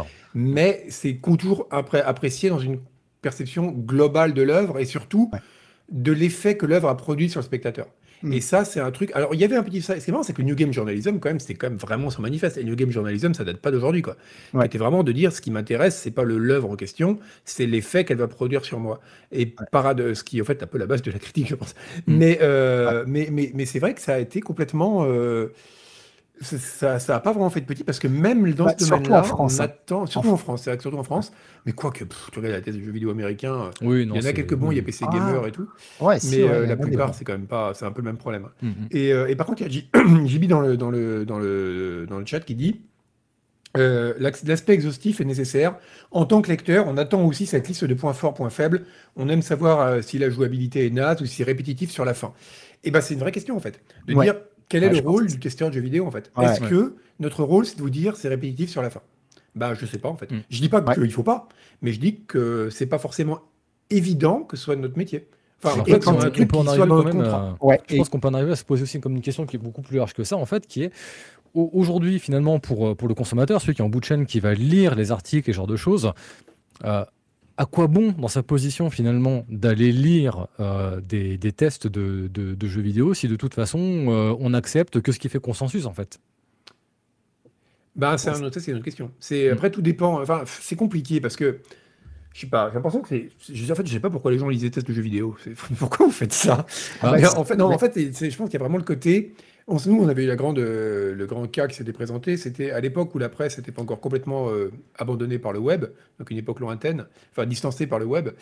Euh, les, les éditeurs envoyaient encore les jeux tôt pour la presse, ce qui fait qu'on Mhm. arrivait à avoir les jeux à l'heure pour les tests. Tu te rappelles, Cannes, c'est l'époque Oui, où on était jeunes, on, on- on arrivait à marcher et tout. Et à l'époque, il y a un cas qui s'était présenté, c'était Skyrim, qui lui avait pas été distribué à la presse du tout avant. Tout le monde Mm. l'avait eu en même temps pour le 11-11-2011. là. Et, euh, et du coup, on s'était dit, merde, est-ce que les gens vont vouloir... Parce que Skyrim, de toute façon, tout le monde allait l'acheter. Oui. On allait débarquer après la guerre. Est-ce que les gens allaient acheter le magazine? On s'est dit, bon, on va quand même faire la couve dessus, mais on va, on va pas en vendre. quoi. Et ça avait été un carton. Parce que les gens, en fait, ils avaient envie de lire le, le mag. Et on s'était dit, en fait, c'est que les gens, ils ont envie de lire ce qu'écrit Canard PC, parce qu'ils veulent savoir ce que le, les gens qu'ils aiment bien en ont pensé. Mais je crois qu'au-delà de ça, ça, c'était la vision optimiste. C'est Mhm. que les gens aiment bien, euh, comme des fois, on aime lire la critique d'un film qu'on a vu pour voir ce que le critique en a pensé, ce Bah qu'il a ouais, vu, ouais. des choses qu'on a ratées, etc. Mais là, je pense que c'est la vision optimiste. Je pense qu'il y a aussi des gens qui ont envie de s'assurer que eux, ils ont bien ressenti la bonne chose et que la personne a bien ressenti la même chose qu'eux. Enfin, il y a quelque chose de beaucoup moins sain un peu là-dedans. Ouais, Et Est-ce là, que j'ai raison coup, de penser ce que je pense Est-ce que j'ai ce que je pense Et du coup, si jamais tu en Mm. viens à penser en termes de raison, et donc on a toujours la question d'objectivité qui est là, bah, si jamais tu t'aperçois qu'il y a une séparation entre ce que tu en as pensé et ce qu'a pensé la personne, tu as deux possibilités. Ou tu te dis je suis con, j'ai eu tort, et Mhm. là, bah, ça, euh, forcément, cognitivement, tu vas avoir une résistance. Bah non, Ou tu te dis bah, c'est ouais, l'autre qui est con. tu, tu te dis c'est le Voilà. journaliste qui est con. C'est ça. Et euh, je pense que c'est pour ça. Si tu raisonnes en termes de raison ou de tort, bah, tu es forcément, pas un forcément- moment ou à un autre dans le. Enfin, si, un petit peu. Mais je veux Voilà. dire, euh, moi, ça. Parce que moi, je lis les, les tests de jeux vidéo, même avant, euh, même avant d'être journaliste, les tests de jeux vidéo, je les ai toujours lus comme ça. C'est-à-dire, je lisais éventuellement quand il y a un jeu qui m'intéresse, qui sort, je Mhm. regarde les notes, je regarde les peut-être parfois les conclusions, vite fait, Mhm. mais je ne lis pas les tests. Je lis à chaque fois les tests après avoir joué au jeu. Et euh, bah, ouais, je pense que en fait, quand je lis des tests, c'est pas tellement pour savoir si un jeu va me plaire, c'est pour savoir si un magazine va me plaire en fait, ou Mm. si un site va me plaire. C'est-à-dire euh, euh, si, si je me rends compte que euh, bon bah tel tel journaliste, tel magazine a tout le temps un avis que je trouve intéressant sur le jeu que je vais me faire. Bah, ça va m'intéresser ensuite d'avoir son avis et d'avoir des recommandations de la part de, de, de cela. Quoi. Mais on, Mm. s'écarte vachement du sujet quand même. Non, mais c'est intéressant Oui. parce que justement, le mot que tu utilises qui est intéressant, c'est intéressant. La question, c'est pas de savoir si tel journaliste va penser la même chose que toi, parce que, mais s'il va Ah avoir oui. une remarque, une réflexion intéressante sur le.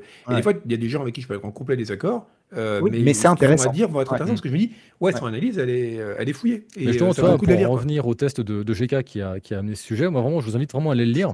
Parce qu'en fait, euh, je Mais il est suis- trop bien son test. Je suis pas. En fait, je ne suis pas d'accord avec lui, mais je trouve qu'il a raison. Bah ouais, ouais. Et c'est ça oui, qui, est, qui est- Mm. qui est intéressant en fait. C'est juste que je, je pense en fait tout simplement qu'il y a un détachement qui s'opère à un moment où moi, il y a différentes cordes sensibles, différentes choses qui ont vibré chez moi, qui n'ont pas vibré chez lui ou pas de la même manière et qui fait que au final, avec le, le même jeu, bah, ce qu'il a vu, je l'ai vu aussi, mais je ne l'ai pas perçu de la même manière. Et c'est là, je pense, que, que, que- que se situe tout l'intérêt du, du truc. Et c'est pour ça que ça me paraît vraiment, euh, vraiment dommageable aujourd'hui d'attaquer euh, euh, un journaliste quel qu'il soit au motif qu'il se serait trompé de note, Mais en fait. C'est ça. On voyez peut pas se tromper de note en fait. C'est Mm. ça qu'il faut comprendre. Que Non, justement. on peut pas se tromper de note, mais par contre, on peut noter euh, totalement en, en- en décalage avec la tendance générale. Mm. J'imagine que vous, ça vous est déjà arrivé. euh, Ouais. La première question, c'est avec quel jeu ça vous est arrivé et comment vous l'avez vécu? Euh, On va commencer par toi, tiens, Edgar. Bah, l'exemple canonique euh, qui sera gravé sur ma tombe, c'est Diablo 3, auquel j'avais mis 9 à la Mhm. Ah bah non, il y a, il y a- Et euh, mais Désolé, c'est- mais- c'est beaucoup plus récent, ça. Je sais de quoi tu vas parler, parce que Ok. tu n'étais pas né au moment de Diablo 3. mais euh, on en parlera aussi si tu veux. hein. Mais Diablo 3, la question, c'est. Oui, c'est vraiment. un, euh, parce que. Alors, j'ai eu raison avant, parce qu'il il a mérité 9 sur 10. Mais après l'extension qui est sortie, et c'est vrai que oui, là, il y, a il y avait l'impression d'être d'être en désaccord. Mais après, encore une fois, euh, mon test était argumenté. Je l'ai relu euh, après coup, parce que Ouais. quand- après le, le- le scandale. Et euh, je me suis dit, c'est- ça c'est un cas intéressant, parce que c'est un cas où justement la question de qu'est-ce que tu notes, voilà. Est-ce que Diablo 2, est-ce que Diablo 3, est-ce que tu le considères vraiment comme un jeu, je parle du jeu en l'état, hein, je parle pas du jeu à la- de la sortie, pas maintenant, Mhm. méritait 9 sur 10 si on considère vraiment comme test produit, probablement pas. Mhm. Ça, c'est, je pense qu'il méritait 6 ou 7. Mais si est-ce que le jeu, si on le considère comme je l'ai considéré dans mon test, c'est-à-dire qu'est-ce qu'il apporte au hack and slash, et ça je continue de le penser maintenant, méritait 9, alors là, oui. Parce que vraiment, pour moi, à l'époque, c'était vraiment un jeu qui. Alors évidemment, il y a des trucs qui étaient complètement pétés à la sortie que Reaper of Souls a corrigé après. Mais à la sortie, c'était vraiment un jeu qui, certainement pas aimé du tout, comme Visual considère que c'était une, une bâtardisation du hack and slash, un truc grand public Enfin, niais bon. et tout. Visual Pour moi, depuis c'est- Fallout 2, il a pas aimé un seul Oui, jeu. bah, non, Visual est très, très classique dans ses Il y a goûts. Elysium. et du coup, c'est vrai que euh, oui, il y avait, il y avait question de total des ventes aussi, comme dit euh, JB Vador, qui était un scandale. Mm. Mais à part ça, euh, mais plus un scandale pour Blizzard pour le coup que pour les joueurs. Mais, euh, mais, mais à, part, à part la à part le endgame en fait, qui était complètement pété, le reste du jeu était vraiment super intéressant. La question de pouvoir repenser son build à tout moment, de faire reposer le build sur les objets qui sont un peu la base du hack and slash, plutôt que d'obliger un peu comme, comme toujours à potasser des guides et à planifier à l'avance en te fermant dans un truc dont tu pouvais plus sortir. Je trouvais que c'était extrêmement bien, quoi, extrêmement, extrêmement bien. Le côté, la question du feedback aussi, qui est toujours un gros problème dans le Mhm. hack and slash. Mais on sorti fait des considérations Donc voilà. Donc, je veux dire, c'est que techniques. hein. Moi, ce qui m'intéresse, c'est comment tu l'as vécu en fait. C'est-à-dire que toi, Ah, tu bah, as, mis une note apparemment qui était pas en, en- en accord en fait avec la, avec la tendance et le consensus du moment. Donc du coup, qu'est-ce qui s'est passé pour toi en fait à ce moment-là? Ah, mais rien. Rien du tout. Bah non, enfin je veux dire, mais ça on en parlait un petit peu avec Manu et on en parlait aussi avec Julie à l'époque. Euh, je je m'en fous. C'est pourtant, si, tu m'en parles maintenant, Ah c'est que ça t'a marqué d'une façon ou d'une autre. Non, parce que, bah, tu- parce que c'est celui qui est, qui est resté le plus célèbre. Et que Mhm. les gens en parlaient dans le chat, et c'est celui qui revient à chaque fois quand on parle d'une note, donc euh, Ouais. donc c'est mon exemple. Mais, euh, mais après, voilà, enfin, je veux dire, euh, après, moi, à partir du moment où le test il est, est rendu, il est rendu, quoi. Veux dire, toi, Manuel? Euh, bah moi, là, récemment, il y a eu Horizon Forbidden West, auquel j'ai Mhm. mis 6 sur 10, alors que euh, alors qu'il a eu une avalanche quand même de, de bonnes notes. Mhm. Mais alors là, vraiment, pour le coup, euh, je l'ai vraiment pas du tout, du tout mal vécu, quoi. Dans Ouais. le sens où euh, j'étais sûr de mes arguments, j'étais bien euh, calé sur le fait que j'étais pas en train de dire aux gens qui aiment le jeu, vous avez tort d'aimer. Vraiment Ouais. pas du tout. Mhm. J'expliquais pourquoi moi, ça ne prend pas Mhm. et euh, pourquoi vous, ça pourrait vous plaire et moi, ça ne me plaît pas. Et donc, et, et pour le coup, euh, j'ai eu aucune réflexion. Quoi. Vraiment, il n'y a personne qui est venu me dire euh, Ah, mais pourquoi tu as mis cette note? C'est un scandale ou quoi que ce soit. Bon, en Non, même temps, si t'emmerdes les gens, tu fais couper Internet chez eux. Donc bon. euh, mais, euh, mais non, non, euh, le, le, le- je sais pas, pour le coup, tout le monde a l'air de, de bien avoir compris, et même des gens qui ont adoré le jeu, Ouais. voilà, disent simplement, ouais, bon, bah, pour le coup, on n'a pas eu le même goût, et puis c'est pas, et puis c'est pas grave. Et sinon, moi, le test qu'on me ressort souvent, c'est le 9 sur 10 à Assassin's Creed Odyssey, mhm. et euh, bah pareil, je le regrette pas. Vraiment, Ouais. je le regrette pas. Euh, il était, alors tout le monde a mis des bonnes notes hein, quand même à, à Odyssey, mais c'est vrai que par rapport peut-être à ce est attendu de Canard PC, c'était peut-être euh, plus haut que ce que les gens attendaient. Mais, euh, mais euh, en tout cas, ouais, il n'y a pas de regret. Parce que j'explique bien pourquoi je mets cette note dans le test. Donc vraiment. euh, mais, mais par contre, ça me fait marrer de voir de temps en temps des gens parler encore, tu vois. euh, c'était il y a genre 4 ans, 3 ou 4 ans même. Et tu as toujours des gens qui vont dire euh, Ah, mais Malware, de toute façon, euh, moi, j'ai pas confiance, c'est le mec qui a mis 9 sur 10 sur, sur Assassin's Creed Odyssey, quoi. tu vois, c'est. Oui, voilà, on a toujours cette, cette notion de. C'est quand même marrant parce que enfin, nous, on, on le voit entre guillemets comme, euh, comme rédacteur, on- donc on, on- peut- peut-être que je sais pas, peut-être qu'on voit un peu dans, dans, dans, dans la matrice entre guillemets quoi.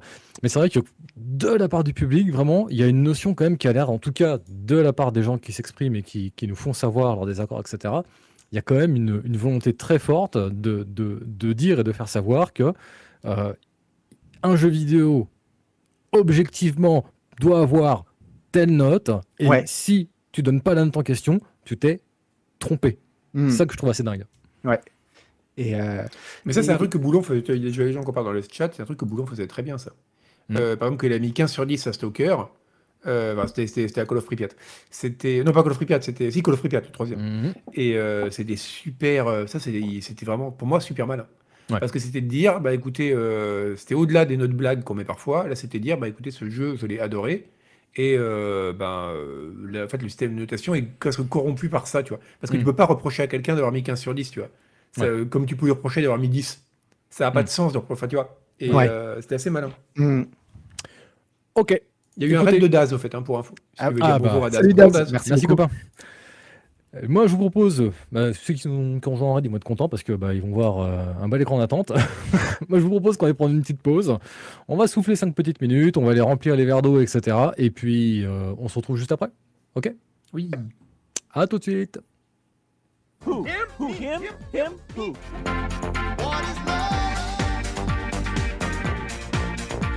Da da da.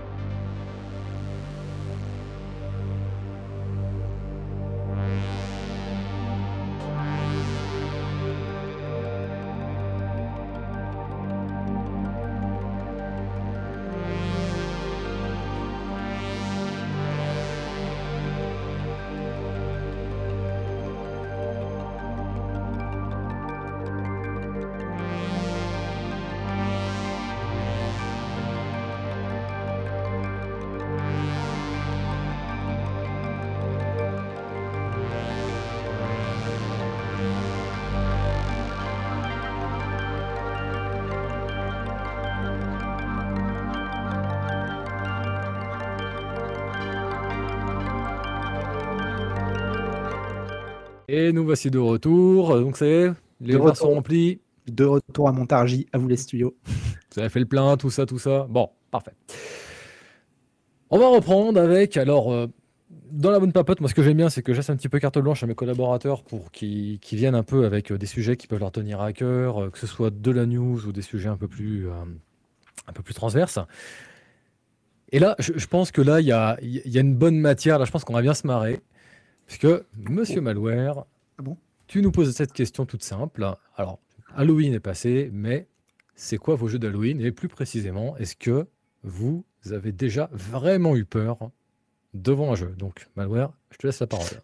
Alors ouais, je pose la question parce que j'aime bien les jeux d'horreur. Par exemple, euh, bon, j'aime beaucoup les Resident Evil, j'aime beaucoup Silent Hill, j'ai é- énormément, énormément aimé Alien Isolation. Mhm. Mais par contre, j'ai jamais peur devant les jeux vidéo. J'ai peur devant les films, un petit peu. Bah, c'est vrai que je suis pas très Team Flippette quand même. J'ai un peu peur devant les films, vite fait, mais j'ai absolument pas peur dans les jeux vidéo. Alors, je sursaute, tu vois, par exemple sur Alien Isolation, ça m'est arrivé de sursauter, mais ça me met pas dans une ambiance euh, qui me, je sais pas, qui me met ma- particulièrement mal à l'aise. En fait, je suis trop Mhm. concentré sur le jeu. Et si je pose la question, c'est parce que pour le cabinet des curiosités, là, j'ai trouvé un petit jeu qui s'appelle euh, The Complex Found Footage Mhm. et qui est un jeu tout con. Qui faites-le, ça dure une heure et c'est gratuit. C'est un jeu gratuit sur Steam, The Complex Found Footage, et c'est un jeu qui est basé sur le concept d'espace liminal. Alors, Mhm. un espace liminal, qu'est-ce que c'est? C'est euh, des photos que vous avez sans doute déjà vues sur Internet, des photos de, de, de bureaux vides, de chambres d'hôtel euh, vides. Bon, de toute façon, les, les lieux sont toujours vides. C'est des lieux, en fait, c'est censé être des lieux, normalement, qui sont des lieux de transition et qui ont une fonction particulière. Et là, on voit une photo où ils sont décorrélés de leur, de leur fonction et ça crée une angoisse.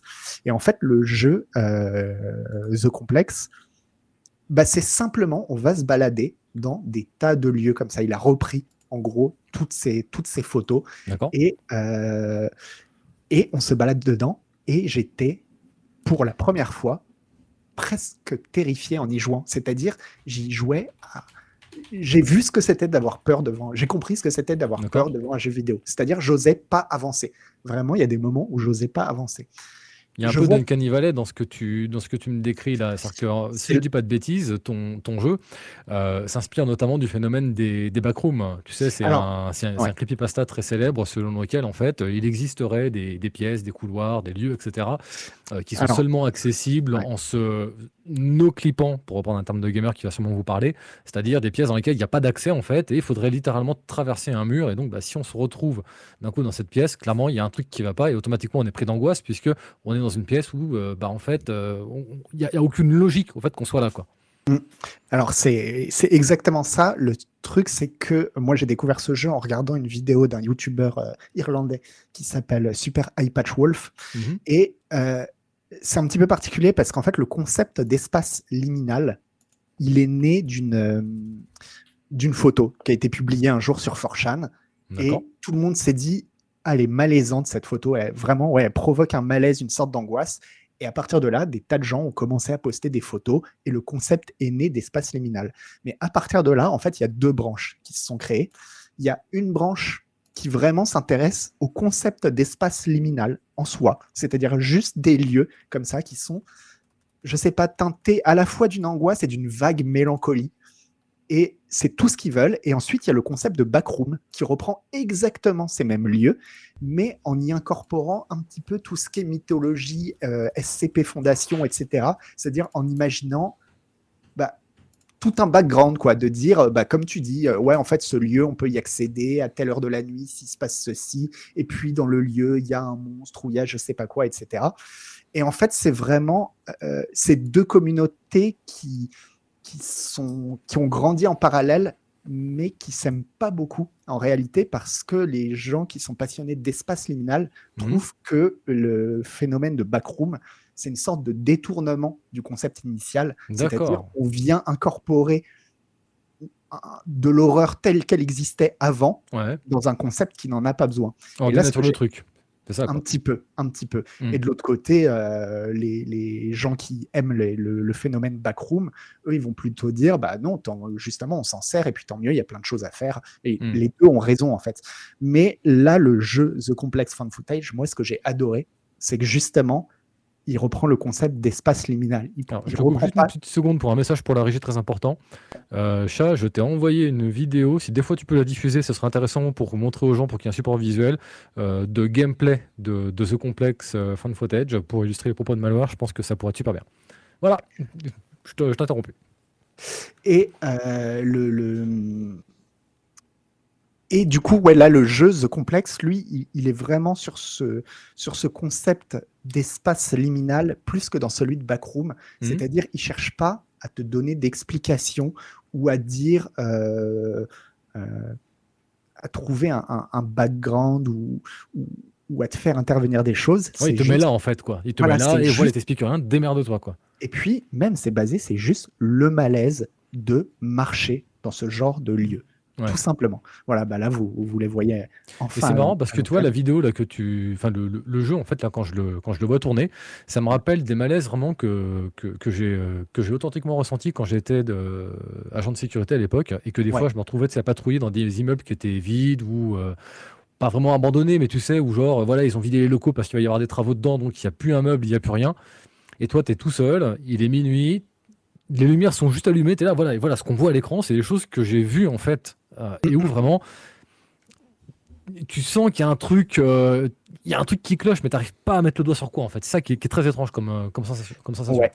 Mais et donc, moi, ce que j'ai bien aimé dans celui-ci, c'est euh, la, ra- la radicalité en fait du jeu. Ouais. C'est-à-dire que euh, je vais pas vous dévoiler ce qui se passe, mais euh, il essaye pas de faire autre chose que ce malaise-là.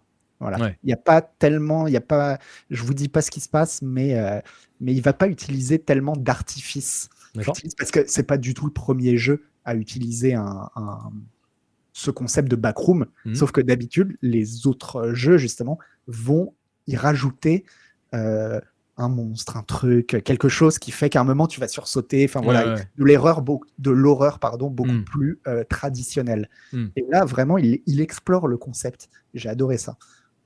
Ok.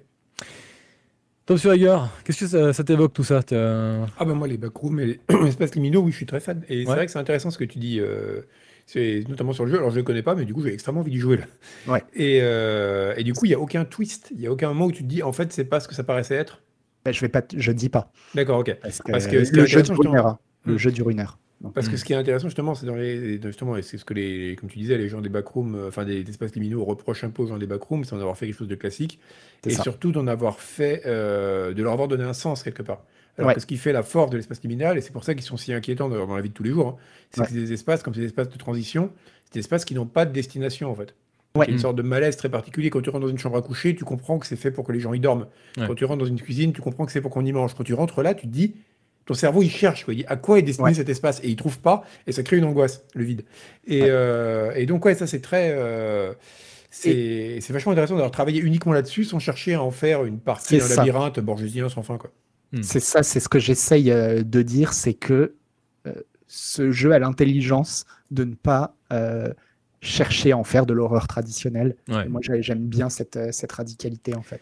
Donc voilà, donc toi, c'est vraiment le jeu là qui récemment t'a vraiment, euh, vraiment Ah, et mis Mais par contre, du coup, même, juste un truc sur ce que je disais avant, ça t'a fait plus peur qu'Amnesia par exemple?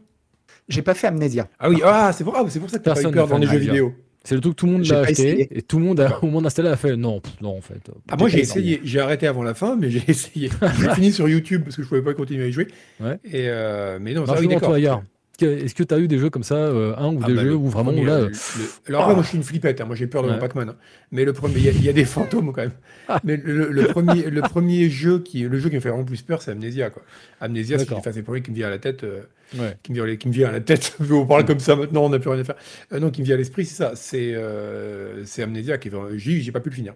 À la fin, j'ai vers la moitié, j'ai coupé, j'ai regardé Ouais. le reste sur sur YouTube parce que justement, et là c'est intéressant ce que disait Malware, c'est que toi, t'as beaucoup plus peur devant un film que devant un Ouais. jeu. Ouais.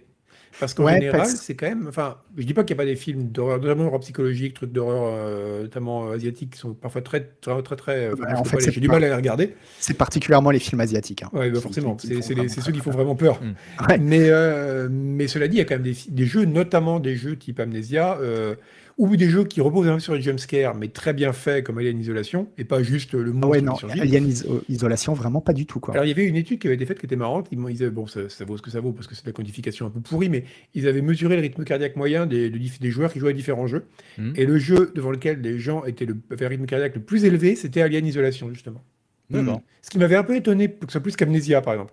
Mais je pense que Alien Isolation, tu dois être plus constamment sur tes gardes. Alors En que fait, Amnesia, ouais. c'est plus diffus. En fait, moi, le problème que j'ai euh, dans Alien Isolation, et c'est la même chose aussi pour les bandes dessinées. Euh, bon, je suis Alors, très très fan de Junji Ito, Ouais. mais je n'ai jamais eu le moindre sentiment de peur en lisant du Junji Ito parce que, en fait, je trouve les dessins trop beaux. Et Ouais. de la même manière, dans Alien Isolation, Hmm. je trouve la direction artistique trop belle et du coup, je suis concentré sur le fait, sur l'œuvre, en fait, enfin, sur le fait de, Oui. de, de- de me dire, ouais, c'est c'est super bien Hmm. fait, c'est joli, la lumière est belle, Hmm. etc. J'arrive pas à m'immerger, j'arrive pas à, à J'ai le- oublier que je suis y en train. Il y, a- il y a des films d'horreur qui sont J'ai le même bons. souci que toi en fait pour aller en isolation, euh, mais de, de- de façon différente. C'est-à-dire que moi, je suis plus fasciné par les mécaniques de gameplay en fait. Aussi, ouais. Et je suis ouais. tellement euh, en train de, de m'émerveiller devant Ah putain, ils ont pensé à ci, et puis là, ils bougent comme Ouais. ça, et machin, etc. Mm. Que en fait, euh, j'arrive pas à rentrer dans le truc. Et c'est vrai que voilà, à l'isolation, moi, je, je rappelle, je l'avais fait en stream, et en fait, euh, c'était super chiant pour les gens qui regardaient parce qu'en fait, il se passait rien quoi. T'as juste quelqu'un qui était là et qui, qui réagissait pas quand la ligne nous fonçait dessus parce que j'étais juste Oh putain, il m'a vu, c'est trop bien, toi. Enfin, Ouais. un truc à contresens total. Mais par contre, tu vois, dans les jeux moi, qui m'ont fait vraiment peur, il y en a deux. Pas plus. Le premier, et ça je pense que beaucoup de monde sera d'accord avec moi, euh, c'est Fear. Mais en fait, Fear ne m'a pas fait peur à proprement parler, sauf à un seul moment. Il y a eu un seul putain de moment dans le jeu où là vraiment, pour la première fois de ma vie de joueur, j'ai pu vraiment ressentir ce que c'est de faire ce qu'on appelle un tir panique. Tu sais, t'as ton, arme Mhm. entre les mains et tu sens qu'il y a eu zéro réflexion. C'est littéralement quelque chose de totalement euh, animal, reptilien. C'est vraiment. Ça, ça a été vraiment en, en, en un dixième de seconde. On t'a dit survie, fais quelque chose Hmm. Et t'as tiré. Et en fait, juste, euh, j'étais en train de me balader dans un conduit d'aération, j'entends la gamine qui rigole et tout, puis je, je commence à avoir l'habitude depuis le temps, à te courir après pendant tout le jeu et tout. Puis je suis là, machin, hein, puis tu sais, t'as ta lampe torche là qui déconnait, je sais pas quoi, là qui s'éteignait, bon. Elle s'éteint, ah, ah, j'attends, elle, elle se rallume, j'allume ma lampe et j'entendrai beaucoup plus fort. Et je, je vois qu'elle est pas devant moi, je fais, c'est quoi ce bordel? Je me retourne et je la vois, qui c'est qui me court dessus dans le couloir, mais c'est qu'une démarche complètement désarticulée. Hmm. Et ça a duré, je dis, moins d'une seconde ce truc. hein. Et vraiment, Ouais. ça a été bah J'ai balancé un coup de pompe dans le truc en mode. Waouh Donc c'est vraiment ça en fait. le- de, de- Ah. Là vraiment, je peux vraiment dire ce jour-là, j'ai ressenti un effet de peur dans un jeu. Alors, Et le mais deuxième, par alors contre, ça- qui était- attends, pardon, parce que prie, vas-y. ça, vas-y. moi, j'appelle pas ça. le- Je sens ça pour moi, c'est un jump scare. C'est pas Ouais. vraiment de la peur. Quoi. On peut appeler ça comme ça, effectivement. C'est effectivement. pas, Parce que ça, des jump scares, j'en ai aussi. ouais. Et, le, deuxième, où là par contre, vraiment, je, m'étais foutu une trouille monstre, et pour un truc, mais de Deb, sur un jeu de Deb, en plus en régie, bah, je, crois que je t'ai envoyé, Chat, la, vidéo, donc tu, peux nous la mettre, parce que vraiment, vous allez au foot de ma gueule, hein. c'est minable. hein. Euh, sur, euh, je crois que c'était l'album Ashes Ashes de, de Rammstein, il y avait un petit exécutable en fait, et tu pouvais jouer à un jeu, euh, un jeu vidéo Rammstein. Et c'était nul à chier. bien. Ouais, j'avoue- C'était ouais, j'avoue, c'est terrifiant. c'était incroyablement nul. C'était juste une espèce de petit platformer shooter, tu vois, euh, vraiment, mais euh, tu sens qu'ils se sont fait un kiff quand ils ont fait ça. Et donc voilà, t'avais genre trois tableaux comme ça à traverser, euh, et tu tirais sur les monstres, machin, bon. Donc je fais le truc, machin, et puis tu sais, j'avais la. t'as- la musique dans, dans le fond, t'as H ou H qui passe, et puis t'entends les coups de feu, machin, tout ça. Donc je suis là, je suis en train de jouer et tout. Et je crois que c'est au deuxième ou au troisième tableau, un truc mais minable en fait. Il y, a des, des poupées gonflables qui volent en fait. C'est Rammstein, hein, c'est toujours de la finesse comme d'habitude avec eux. Surtout quand il y a des questions de sexualité. Et donc, euh, bah, je vois les trucs, bah, je, je- tire dedans en fait. Et quand tu tires dedans en fait, elles font un bruit, tu sais, de, de trucs qui se dégonflent. c'est genre, mais donc en fait, je sais pas si c'est enregistré trop fort ou quoi. Ça l'a fait, mais ultra fort sur mes enceintes. Et j'ai littéralement. Mais Je, je me revois encore. Et je me suis poussé. Je, je me suis reculé du. Je, je me suis reculé du PC. Et genre, j'ai éteint le jeu, quoi. Mhm. Genre, j'ai pas compris sur le coup. Et c'est après, euh, un peu plus tard, au cam, j'ai fait Attends, il y a un truc machin. J'ai relancé le jeu. Et c'est là que j'ai compris que c'était ça. Alors, Mais attends, vraiment, j'ai quitté le jeu.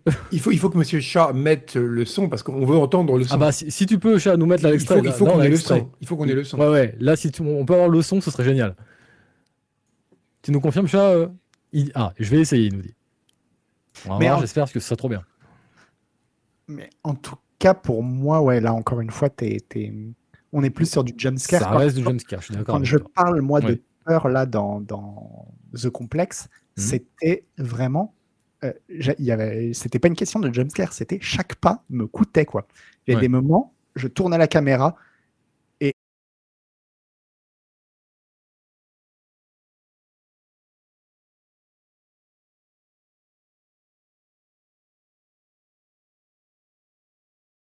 on va se faire, euh, on va se faire capturer par le bot. Non, la c'est, musique de euh, Rammstein en fond. Derrière, en fait, c'est pas la musique entière, hein, c'est juste un, un tout petit extrait, un machin comme ça, je crois. Ouais, faire gaffe quand même avec les bots. hein. Alors, Chad, est-ce qu'on t'attend ou est-ce qu'on est qu'on enchaîne? Ok, Bon. donc on nous dit que ce sera pas possible. Bon, tant pis. Bah, je vous invite à aller voir la, la vidéo. hein. Vous tapez HES ou HE Video Games sur YouTube. Il y a, il y a- il y a plein de vidéos. Comme ça se prononce. Ouais, ouais, exactement. Comme ça se prononce HES ou HE. Hein, voilà, vous verrez. non, mais c'est très facile à trouver, très honnêtement. Même moi, je, je l'ai je l'ai mal orthographié et il me l'a sorti directement. Tu mets même, ne serait-ce que Rammstein Video Games, il va te le, te le trouver, je pense. Bon. Ce qui va nous faire enchaîner avec. euh, Mon cher Agar, tu nous Ah oui, as trouvé un tweet qui en fait est super intéressant, je trouve. Donc je, je te laisse nous présenter. En profiter tant qu'il y a des tweets.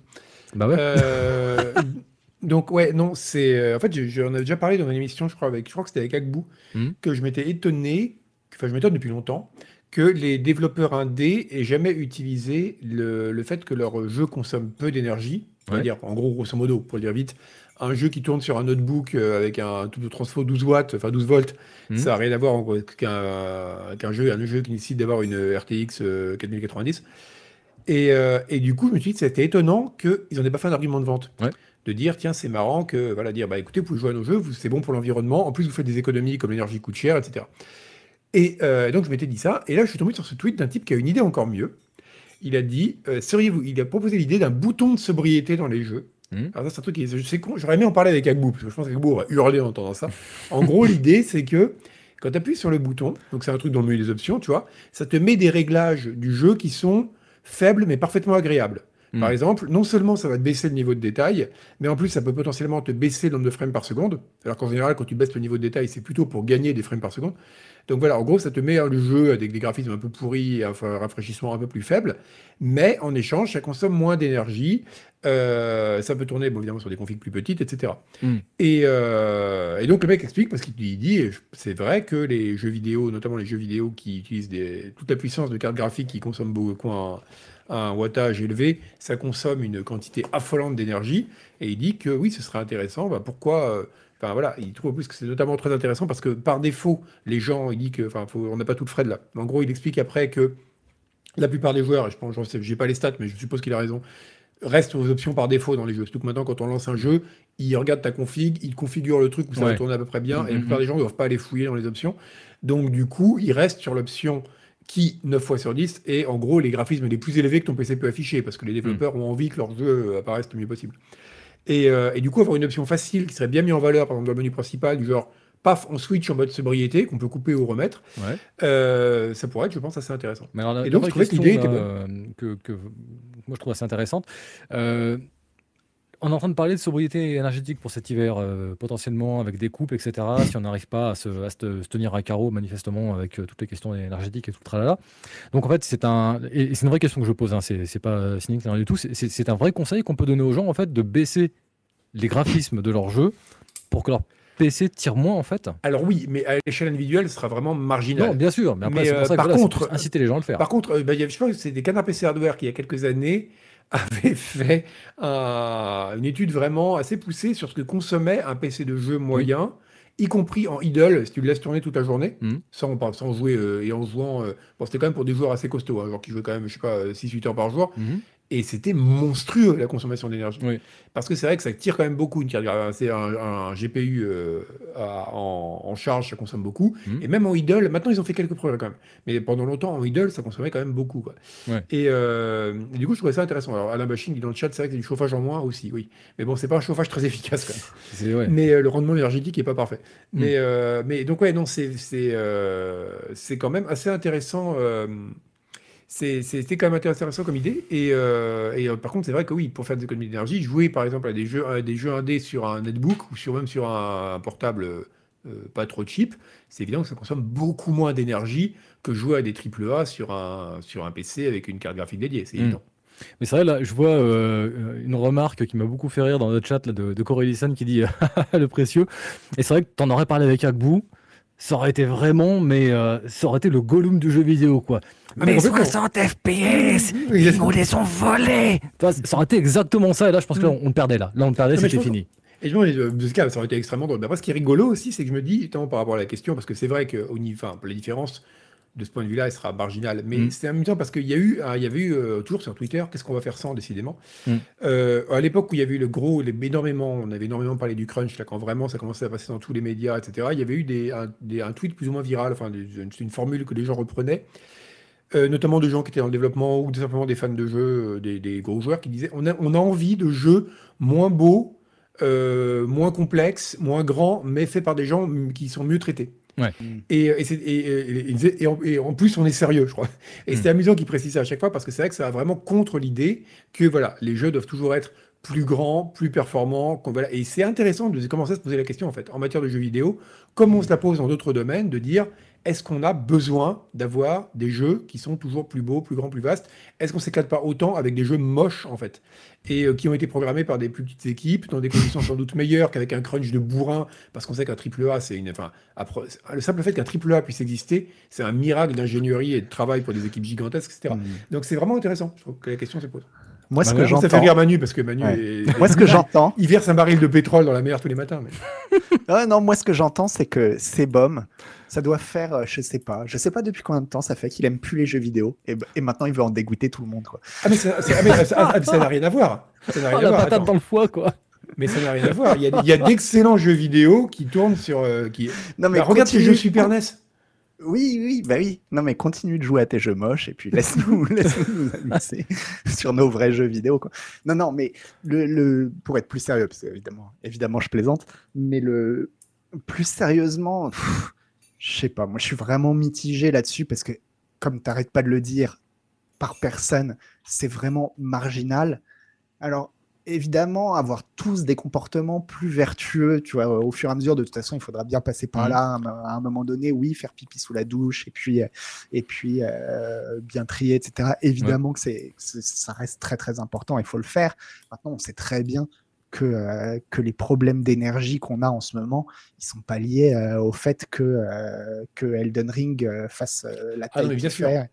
Enfin, voilà, donc... pff, Ah non, bien sûr, de toute façon, c'est évidemment que c'est absolument pas une solution pour quoi que ce soit. Et de toute façon, enfin, je vais te le dire, hein, je, spoiler, hein, on est foutu, le réchauffement climatique, Ouais. c'est mort. Les gens, ils lâcheront jamais leurs 60 Bah, FPS. Comment tu veux qu'ils bah, lâchent leur bagnole ouais. On est Ouais. foutu, on va tous crever. Mais par Donc, contre, cela étant dit, euh, ce qui est intéressant là-dedans, c'est pas tant l'effet pratique que ça aura, c'est le côté. euh, Les bonnes habitudes. enfin, c'est même pas tant les bonnes habitudes, c'est le fait de se, ça oblige à se poser la question de dire est-ce qu'on en a vraiment besoin? Et je trouve que c'est assez Mhm. intéressant parce que on se, une question qu'on se pose dans beaucoup de domaines. Dans le jeu vidéo, les gens se la posent pas. Ceci dit, euh, c'est comme une question qui commence à être soulevée, hein, parce que là, on voit la nouvelle génération de, de GeForce, la 4000, euh, 4000X. Oui, elle prend de feu maintenant. Ouais, en plus, en plus, un peu de feu, donc ouais, histoire de- de- de- d'ajouter un peu. Mais euh, je crois que c'est la première fois quand même que je vois une génération de cartes 3D arriver et où on commence à avoir un bruit de fond particulièrement euh, audible à mon sens, encore une fois, hein, je Ouais. ne dis pas que j'ai raison, etc. C'est en tout cas comme ça que je le ressens. J'ai le sentiment qu'il y a un bruit de fond assez audible là, qui commence à émerger avec des gens qui se disent mais attendez là en fait euh, elle, elle me servir à rien cette, carte- cette carte 3D là elle va pomper à mort et elle va me sortir une puissance de calcul juste qui est débile par rapport à ce que à ce dont je vais avoir besoin là euh, là aujourd'hui je, je, je garde ma 3000 en fait et je suis très bien pour les années qui viennent qu'est-ce que vous voulez me faire chier avec une 4000 en fait qui va Bah. être euh, un mastodonte de puissance en fait? De toute façon, on Ouais. arrive au point où aujourd'hui, euh, avec une 2080, une 2070, à moins de jouer en 4K, t'es large. Ouais. Je veux dire, faut arrêter d'être à Gbou, Hmm. t'es large. Ouais. Après, si vraiment beau joues en résumé, 4K, ça. si tu Ouais, joues- je suis si tu d'accord. joues- Non, mais si- je suis d'accord. Si tu joues en 4K, c'est différent. Mais si t'as pas un écran 4K, avec une 2070 ou une 2080 Mais- et un bon Bah oui, non, mais parce 30, que je pense que ce qu'il y a, c'est que les, les, les, les, les, 4, les 4000, enfin, tu vois, les dernières cartes graphiques, en Mhm. fait, c'est un peu, c'est un peu les 4x4 du jeu vidéo. Tu vois, c'est, Ah, mais- t'as pas besoin, t'as pas besoin d'un pick-up, t'as pas besoin d'un 4x4 Ouais, euh, pour, te, pour te balader. Mais, euh, et donc, il va falloir peut-être à un moment euh, foutre la honte. Foutre la honte, euh, comme Mais je on pense que essaye de oui. foutre la honte aux gens qui ont des 4x4 pour leur dire euh, si t'habites en ville, que t'as un 4x4, bah, t'es un débilos. Quoi. Et je pense que le fait que le matos gaming, vraiment pas le matos gaming au sens euh, du matériel qui sert à jouer, mais le matos brandé gaming, tu vois, ressemble vraiment sur pas mal de points au tuning bagnole, ça Ouais. devrait pouvoir nous mettre la puce à l'oreille. sur le fait Ouais. qu'il y, a des- il y a des analogies au niveau psychologique entre les deux. Mm. C'est vrai que des fois, je vois passer des, des PC en fait où je me dis, mais déjà, ne serait-ce que le l'éclairage qui est à l'intérieur, qui est juste, mais, euh, Oui, oui, enfin, bon, mais qu'est-ce que ça va les- bouffer quoi? Dans les LED, ça consomme pas grand-chose. Par Alors, contre, au niveau faute de carte 3D, goût, c'est... est euh, d'accord. On, on est d'accord que rapporter la carte, la carte 3D, c'est- ça reste pas beaucoup, mais ça reste en tout cas, je pense malgré tout, une part supplémentaire euh, dans, Oui. dans, dans- dans tout ce bordel quoi. Bon, bah écoutez, maintenant qu'on est de bonne humeur et qu'on- a bien désespéré les gens, allez, on va Et un récupérer un quiz. peu de ça, un peu de smile, un peu de sourire avec un nouveau quiz. Monsieur Chat, pourrais-tu nous envoyer le jingle, je te prie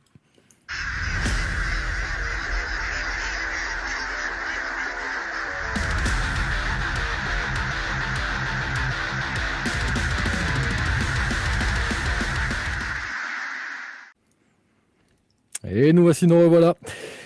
Ce quiz, euh, si vous êtes un habitué de nos streams, vous devez commencer, je pense, à bien connaître, mais je vais quand même répéter les règles, ça ne mange pas de pain. Ce quiz, c'est Merci mon chien. J'ai mon chien qui a encore frappé, il a mangé les boîtes de jeu. Et euh, bah voilà, là je suis là, je suis tout penaud et j'ai un puzzle un peu improvisé. Bah faut que je trouve euh, bah, euh, comment je vais recoller tout ça. Donc à quel morceau, le morceau que je vais vous montrer, le morceau d'image que va- qu'on va vous montrer, à quel jeu ça correspond. Donc on vous montre une image, un morceau d'image. Mm. Vous avez quatre propositions. Il faut déterminer à quel jeu il correspond. Voilà. Et oublie. Un- Et un oublie pas de dire- ouais, et oublie pas de dire aux gens de jouer parce qu'il y a un 4-4 à gagner quand même. Exactement, vrai, parce que- exactement. Oui, on monte en K4 gamme. avec des hein. LED. On- on- avec des LED, ouais. Partout. Un 4 Razer, je crois, c'est ça? Un euh, jour, on va avoir un quiz, ouais. ce sera une boîte de jeu déchirée, pixelisée, avec un effet de flou. Il faudra reconnaître la typo, tu vois. On va, on va arriver à un niveau de difficulté, mais Exactement. Mais en fait, à chaque fois que je fais des trucs où, où- où j'essaie de pas être trop dur, on me dit justement, ah, trop facile, machin et tout. Donc, bah, à chaque fois, je monte un peu les, les taquets jusqu'au jour où, euh, bon, bah, là, on pourra pas monter. Hein. c'est un peu le, euh, bon, bah, donc toi, euh, Hiroshima, euh, c'était en quelle année Ok, bon, toi, non adresse des victimes. Merci. Bref, si vous voulez jouer avec nous, je vous rappelle encore une fois, le quiz kit, vous vous inscrivez. La modération, je pense que vous êtes toujours là, donc euh, bah, une nouvelle fois, je vais vous missionner. Vous irez me chercher le gagnant, la gagnante, et on ira faire un petit mug. Voilà, tout simplement. un mug avec un est prêt 4-4 dessus. Avec un 4x4, tout à fait, un mug 4x4, un mug en forme de 4x4, ça ce serait classe. Ce serait tellement Ça- bien. ça faire existe en rouler comme ça pour jouer avec ton café. Tout existe. Sur Chine, tout ça existe. Ah oui, oui, complètement. Les mecs qui sont là, où il faut être éco-responsable et après ils font de la pub pour Chine. quoi. Non, non, Diomi dit deux mugs. Non, non, non, non, non, non. Il y, avait un mug pour le premier quiz, et là, il y aura un nouveau mug en jeu pour le vainqueur euh, du second quiz. En fait, le- alors, pour les écouler, si on fait ça, ça peut aller vite. Hein. On peut vite tous les écouler. hein. Tu fais deux, après 4, après 8, Ah après ouais. Ah, Tu sais, comme le, le truc avec le problème d'échec. là, là, l'astuce. euh, Et à la fin, on les a tous écoulés en très peu de temps. Bravo, vous avez gagné 64 mugs. Et hop, voilà. La palette qui arrive chez le gars.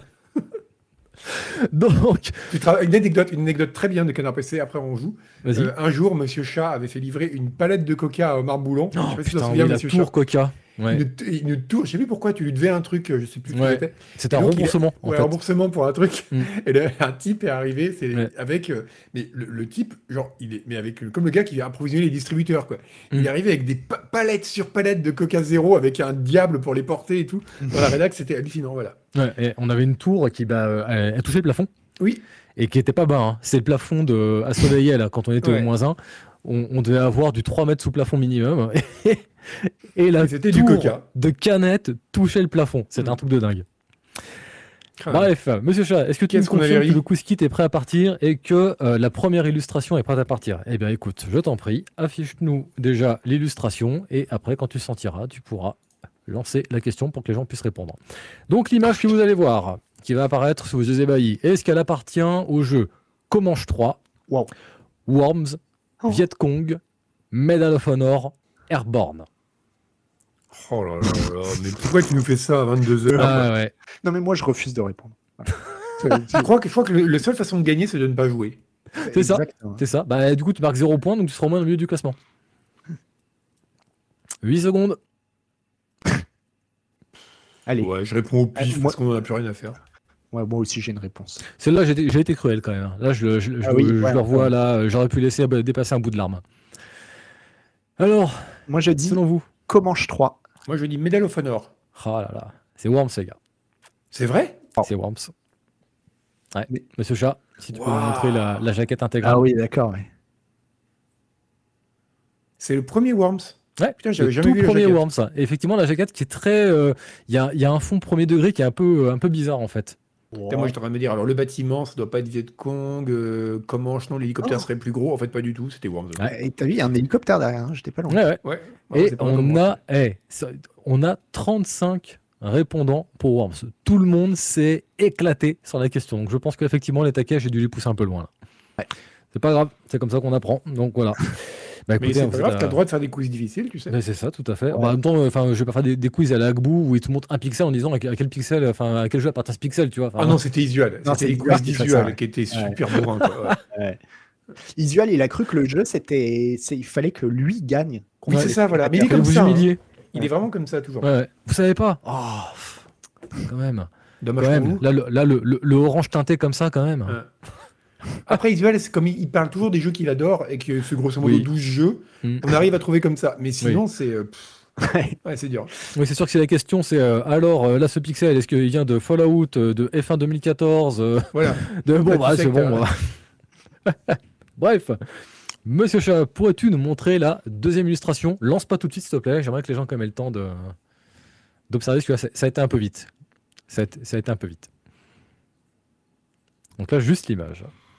Alors, ouais, Ouais, voilà. ouais. L'image que vous voyez, est-ce qu'elle appartient à Halo 2, Warhammer 40 000 Mastodon, Planet Side ou Time Splitter? Ah, Je vous répète les propositions. Wow. Halo 2, J'ai une proposition. Warhammer 40 000 Mastodon, Planet Side, Time Splitter. C'est parti. Ah, Ah, c'est pas facile. hein. C'est jamais facile. La vie est difficile. J'ai une petite idée, mais je pense que je me plante. Pareil. Il vous reste 10 secondes. 5 secondes. 2. Ouais, je pense que je me plante. Ouais, J'hésite entre deux. Top, on lève la main. Alors, Moi, je dis Planet Side. Pareil. ok. Ah, bien les gars. Très Ah. bien. Très bien. Je suis fier de vous. Vous n'êtes pas tombé dans le piège un peu merdeux que je vous ai fait. C'était J'ai quoi fait le par élimination. Warhammer 40 000 Mastodon. Je me suis dit, ouais, c'est abruti. Non. Warhammer 40 000 nous a mis en. Warhammer. Non, les formes sont trop rondes pour du Warhammer. Et surtout que Warhammer 40 000 Mastodon n'a jamais existé. hein. C'est Ah, mais ça, on- ça, c'est une invention de mon esprit. il y en a tellement. C'est ça. Ça se trouve, il existe? T'as cherché sur Google? J'avoue que j'ai pas cherché, mais je serais quand même surpris. Bon, ça va, là, là tout le monde s'est rattrapé C'est massivement. ouf parce que putain, ça ressemble tellement au nom d'un jeu, Warhammer. Ah ouais, non, mais c'est ouf. hein. Mais donc, effectivement, vous avez bien répondu. Et le classement en ce moment, alors on a le contestant 242. Vérifie contestant 242 si tu peux modifier ton pseudo. Suivi de euh, très très près, un Taxalot, euh, le contestant 161, Rabbitman et le contestant 320. Bon, bon ça va. Celle-là, voilà, je, je suis comme assez content de moi. C'était pas non plus évident, évident parce qu'elle était un peu rognée, mais on voyait quand même un petit peu les personnages, donc je pense Ah, que ça. non, c'est- celle-ci a été bien. On, Voilà, on peut faire une hot take avant de conclure. Vas-y, Toujours. C'était un, peu- toujours. un peu nul le Planet Side. hein. Voilà. Oh là là. C'est bon, on passe à la suite. Ah, je suis tellement blessé là. Juste- Justement, moi j'avais trouvé ça intéressant. Quoi. Ah, je suis tellement blessé. Mais je sais J'ai pas si jamais, on j'ai parle, jamais accroché, moi. on parle bien du même jeu. Ah, ça, je Euh, ne sais Ouais, pas. du, je du FPS tu parles, multi euh, où c'était littéralement la guerre en multi quoi. Voilà. C'est ça, voilà, il y avait énormément de monde. Ah ouais. mais J'ai si moi c'était la moi. première fois que je voyais ça, je trouvais ça. Alors que pourtant j'aime pas les jeux de guerre, je me suis dit ah tiens là pour une fois ça, ça Ah ouais, m'intéresse. c'est un truc, Je sais euh, je, me souviens, j'avais rejoint une guilde euh, dans, dans le jeu. J'ai des souvenirs de ma boule sur ce jeu sans déconner. Des trucs où j'ai vraiment aucun jeu à ma connaissance aujourd'hui, à part peut-être Planet Side 2 bien sûr, euh, n'a su me proposer une expérience euh, équivalente. Je veux dire, me retrouver dans une, dans une colonne de chars à percer une ligne de front, Hmm. au milieu, tu, tu vois littéralement les collines avec des dizaines de joueurs qui sont alignés en train de se canarder, les mecs qui sont en face sur l'autre colline en train de canarder, machin. Et toi, t'es là, t'es dans ton char, t'as ton canonnier qui est au-dessus, t'es sur TeamSpeak, machin, t'as le, t'as, t'as- t'as le chef de, de- de section là, qui donne les ordres, machin, tout le bastin, tout le monde qui essaie de se placer en conséquence. Enfin, c'est un truc, je n'ai pas eu ça sur d'autres jeux en fait. C'est un truc bah, de fou. Moi, quoi. je suis désolé. Pareil, Je savais pas que tu avais des souvenirs si, si forts Des, avec des, parachutages, des machins, des trucs vraiment qui étaient dantesques, vraiment incroyables. Mais Bah, après, écoute, c'est aussi une question de euh, comment tu as vécu le jeu aussi, parce que peut-être que tu as joué en- juste en, en solo dans ton coin, je sais pas. Non, non, non, pas en solo. non, je me souviens que j'avais jamais été dans une guilde, mais j'avais joué un peu. Et Ok. je sais pas, j'avais pas eu de souvenirs. euh, Ouais. que. Alors, en, so- en solo, je pense par contre que c'est un jeu qui est extrêmement chiant pour le coup. Hmm. Parce que là, t'es es juste un, un clampin qui est perdu au milieu de tout le monde et euh, en fait, tu pourrais jouer à n'importe quel jeu multi, t'aurais très peu de ça, différence. ouais, quoi. Mais dès l'instant que tu commences à rejoindre vraiment des guildes et que là, tu as des stratégies qui se mettent en place et tout le bassin, je suis, enfin, quand tu organises un parachutage et que tu as une centaine de joueurs euh, qui se parachutent en même temps sur, euh, sur une cible, putain quoi. D'accord. Bah, je... Voilà. corrected. C'est mon jeu du cœur, hein, donc euh, ça, ça se sentira. Ah oui. Bref, monsieur Chat, pourrais-tu nous montrer l'image suivante, s'il te plaît? Alors celle-là, je suis un peu dégoûté. hein. Elle, est, elle est très pixelisée. J'espère qu'elle va quand même bien passer à l'image, mais j'ai un peu peur. Oh, ça va. Avec le, avec le flou, finalement, ça passe mieux que, je peux, que ce que je pensais. C'était audacieux de mettre ça sur la boîte en tout cas. Alors, L'image que vous voyez, elle provient de la boîte de F1 2000, pole position. F1 Race Stars. Oui, pole position. Désolé quand tu me dis. Ah, je l'ai eu aussi, je eu aussi. Ou Virtua Racing. Je vous répète les réponses. F1 2000, pole position, F1 Race Stars ou Virtua Racing. Je connais quasiment aucun de ces jeux. J'y connais rien non plus. Euh, Mais je vais, je vais quand même. Attends, je, je vais essayer de regarder. J'ai peut-être un fun fact. Ah, Je, vérifie sur internet. 3 secondes. Tu vérifies la boîte, oui. Top, on lève les mains. Alors, Agar, qu'est-ce que t'as répondu? Pole position, mais c'est quasiment au pif. hein. Bon, moi je réponds à Virtua Racing. euh, Malware, pardon. Je... Je Virtua réponds. Racing. Eh ben, eh, Malware, un point pour toi. Bravo Euh, euh, Virtua bon, ceci- Racing. euh, Après, il, a- il avait Google. hein. Ouais, mais j'ai ça. J'ai googlé Virtua Racing parce que je voulais regarder. Et en fait, le jeu, il a été fait. Tu sais par qui il a été fait, Virtua Racing Par Kojima. Euh, Qui faisait une allergie au pollen à ce moment-là. Et il a commencé à halluciner des voitures. Il a été fait par Yu Suzuki, le mec qui a fait Shenmue. D'accord. D'accord. Et, euh, et je crois aussi que dans l'équipe, il y avait le mec qui a fait. euh, comment il s'appelle euh, euh, Nagoshi Euh, Le mec qui a fait tous les Yakuza. Ok. D'accord. Intéressant. Intéressant. Faut savoir que c'est un des, un des rares jeux à l'époque euh, qui était vendu avec littéralement une puce, euh, euh, je crois 3D, un comme ça, une sorte de processeur, si je dis pas de bêtises, j'ai plus les termes techniques exacts, mais bref, qui en tout cas voilà embarquait, euh, embarquait du hardware, la cartouche embarquait du hardware pour permettre au jeu d'afficher ce qu'il affichait sur Mega Drive. Ouais, comme Sinon, c'était impossible, exactement, tout à fait, comme Star Fox. Et c'est des pratiques qu'on qu'on très vite périclité parce que la marge bénéficiaire était, était quasiment impossible à atteindre sur, un, sur des jeux comme ça, euh, puisqu'en fait, euh, il coûtait très, très, très cher euh, à produire. Et comme euh, les, les prix des jeux à l'époque étaient quand même relativement codifiés, hein, je, me, je me souviens par exemple sur Mega Drive, le, le fameux prix standard, c'était le fameux 369 francs qu'on retrouvait un peu, un peu partout. Bah, si vous arriviez en disant bah, bon, mon jeu c'est 500 balles, ça passait mal. Ça passait mal. Attends, j'ai un autre fun fact. Ah bah, vas-y, je t'en prie. Je t'en Mais, prie. à- ou alors, à moins qu'il y ait un truc que je comprenne pas qui bug, Hmm. j'ai l'impression que la page Virtua Racing de Wikipédia Hmm. n'existe qu'en français. oh, Elle n'existe dans aucune autre langue. Ah ouais? C'est incroyable. Alors après, ce que Virtua Racing, C'est pas le titre je européen. Je me demande s'il n'aurait pas eu un titre différent au Japon et, Alors, aux au. Japon, un Ah, c'est possible. euh, Ça, ça arrive souvent, ça. Ouais, mais Et en ça se trouve, général, Virtua Racing, font que sur la. Si tu fais une recherche uniquement sur. Alors là, ouais, j'avoue, là, tu me, Ah, mais tu me poses une colle, là. Si, si, il, est- est, il y est. Virtua Parce que toi, genre Star euh, Fox, qui s'est appelé aussi. euh, C'est bizarre. En fait, Ah c'est Star- Starship, jeu. je crois. Si, si, il y, a, il, y a, il, y a en, il y a en anglais, mais il apparaît pas dans la recherche Google. Il faut faire une recherche par site. Si tu spécifies site en.wikipedia.org, tu le trouves. Sinon, tu le trouves pas. Non, non, mais Parce qu'en attends, fait, il y a, la y a page doit être plusieurs pages. liée. Je l'ai en, en anglais, voilà. Ouais, les pages doivent être mal liées, en fait. Ils ont En pas fait- dû lier bien d'une langue à l'autre. Non, mais parce qu'il y a une page qui s'appelle Virtua Racing Jeux vidéo et qui existe, elle, en français et en anglais et dans 13 langues. Et Il y a Mhm. une page qui s'appelle Virtua Racing. C'est la première sur laquelle tu tombes quand tu vas Les gars, je, commence à être très mal à l'aise parce que j'ai l'impression qu'on est tombé sur une backroom là de Oui, une du jeu, ouais, c'est tellement Là, on rentre et euh, genre, mais les gars, qu'est-ce qu'il y a fou là cette page? Ouais, il y a comprends pas. Il y a une page qui s'appelle Virtua Racing. C'est pas Ah, le même c'est la page de la série. Ok, c'est la Ah, page de la d'accord. série de jeux qui n'existe qu'en français. Ok. Ah, Oui, là. parce qu'effectivement, après, il y avait eu de, de différentes déjà versions arcade. hein. Il y avait Twin, DX, euh, Virtua Formula, etc.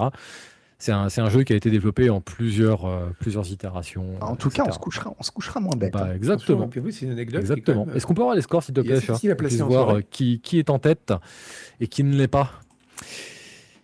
Il vous restera deux questions pour essayer de, de redresser la barre. Allons-y, allons-y. Alors, contestant 242, qui est toujours en tête de pas très loin, suivi par Taxolot, toujours de pas très loin non plus, suivi par Madlolo et Rabbitman, et le contestant numéro 1, dis donc. Contestant numéro 1, à jamais dans nos cœurs.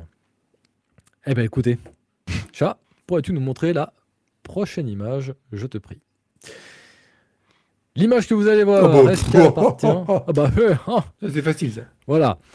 Est-ce qu'elle appartient à Fate to Black, Syndicate, Deus Ex ou Hired Guns? Bon, vu le rire de Sebum, euh, je vais, je vais dire que je sais. Alors, est-ce que vous saviez pour patienter que donc c'est vraiment ouais, c'est Nagoshi Toshihiro Nagoshi, le créateur des Yakuza, qui était effectivement designer sur euh, Virtua Racing. D'accord. Bah, À bientôt pour d'autres informations sur euh, Virtua Racing. C'est- là qu'on on- qu'on- qu'on- on se dit que le monde est petit, qu'on vit vraiment dans une société. Ah ouais, c'est incroyable. Top Alors, Agar, t'étais sûr de toi? Syndicate. Exactement. Malware Ouais. Bah, Syndicate. Bah voilà. Hein. Je viens de le dire. Forcément. J'allais dire Deus Ex, mais bon, puisque c'est- Allez, c'est cadeau. Et oui, effectivement, si tu veux nous montrer la boîte, hein, qui avait eu d'ailleurs euh, deux versions. hein. Il y avait eu euh, Syndicate, il y avait cette version-là, qui était, si je ne dis pas de bêtises, illustration européenne. Mm. Et sur le marché américain, euh, c'était une grosse tête de- d'agent euh, toute bleue en 3D, Mhm. avec un éclairage bleu euh, de, de côté qui la mettait à moitié dans, dans l'ombre. Et donc nous, voilà. c'est quand même nous, pas euh, très pratique d'avoir du latex sur le nez pour respirer. Ouais. Et effectivement, le, le truc. euh, alors attends, je sais plus si je pas de bêtises. Bullfrog, je sais qu'ils avaient une façon particulière de faire des boîtes de jeu, les jaquettes Mhm. de jeu. Est-ce que c'était le fond vert ou est-ce que c'était juste la grenouille verte qui apparaissait en bas à droite? Alors je crois que c'est alors c'est une question de quiz ou c'est une vraie question? Non, non, c'est une vraie question là pour que je me demande. hein. Euh, je- non, parce que en fait, je crois que ça, ça a été quand ils ont fait une, une réédition des jeux pour une collection Bullfrog qui a eu ça. Mais je crois que les jaquettes originales, elles n'étaient pas faites comme ça, si je me trompe pas. ouais, parce que Theme Park. euh. Ouais, non, c'est la grenouille. C'est la grenouille. Genre, tu vois. Theme Park, il y a juste la grenouille qui est en bas à droite. En fait, c'était leur symbole à chaque fois. Mhm. Tu avais toujours ce- cette grenouille comme ça en... qui couvrait l'angle de, la- Ouais. de la boîte en fait. Parce qu'après, le truc tout tout vert comme ça, c'est venu après quand ils ont fait les rééditions. Il y avait des trucs de collection, euh, sorte de version GOTY, tu vois, avec plein de jeux Bullfrog. Et là, ils avaient fait une collection euh, où tous les jeux avaient une jaquette verte. Eh ben dis donc, alors là, ça devient Très riche, très riche en anecdotes. serré. ultra serré là, parce que là, le contestant de 142 Ah oui. est à allez, 400-500 points, 500 points, on va dire, devant Taxolot, qui est juste derrière lui. Là, on va avoir un duel au sommet là, pour la dernière question, ça va être incroyable. Et suivi par Madlolo, mais qui est pas très loin derrière non plus. hein. Là, sur un, il suffit qu'il y en ait un des deux là, qui, se, qui se plante là et, euh, et tu regagnes des positions. hein. Rabbitman, toujours, et contestant, 319. Monsieur Chat, pourrais-tu avoir la dernière illustration, s'il te plaît? L'illustration que vous allez voir, est-ce qu'elle appartient à Gothic, Legacy of Kain, Gauntlet 2 ou putain j'ai plus d'idées le jeu? Euh, alors, je sais ce que ça n'est pas. Déjà, Je peux en éliminer deux. ah c'est déjà pas mal. Il vous reste 15 secondes. J'aime beaucoup l'œil dans le crâne. Et j'ai un petit truc à te raconter au sujet de Stoy. Oh, c'est l'œil de, du développeur de Exactement. Yakuza. Top On lève les mains. Alors, Malware, qu'as-tu répondu? Euh, gothique. Ok. Regarde, Gauntlet 2, mais sans conviction. ni l'un ni l'autre. Ah bon? Legacy of Kain, Legacy les of gars. Kain. Ah oui, mais oui. Legacy of Kain. Ah merde. Ouais.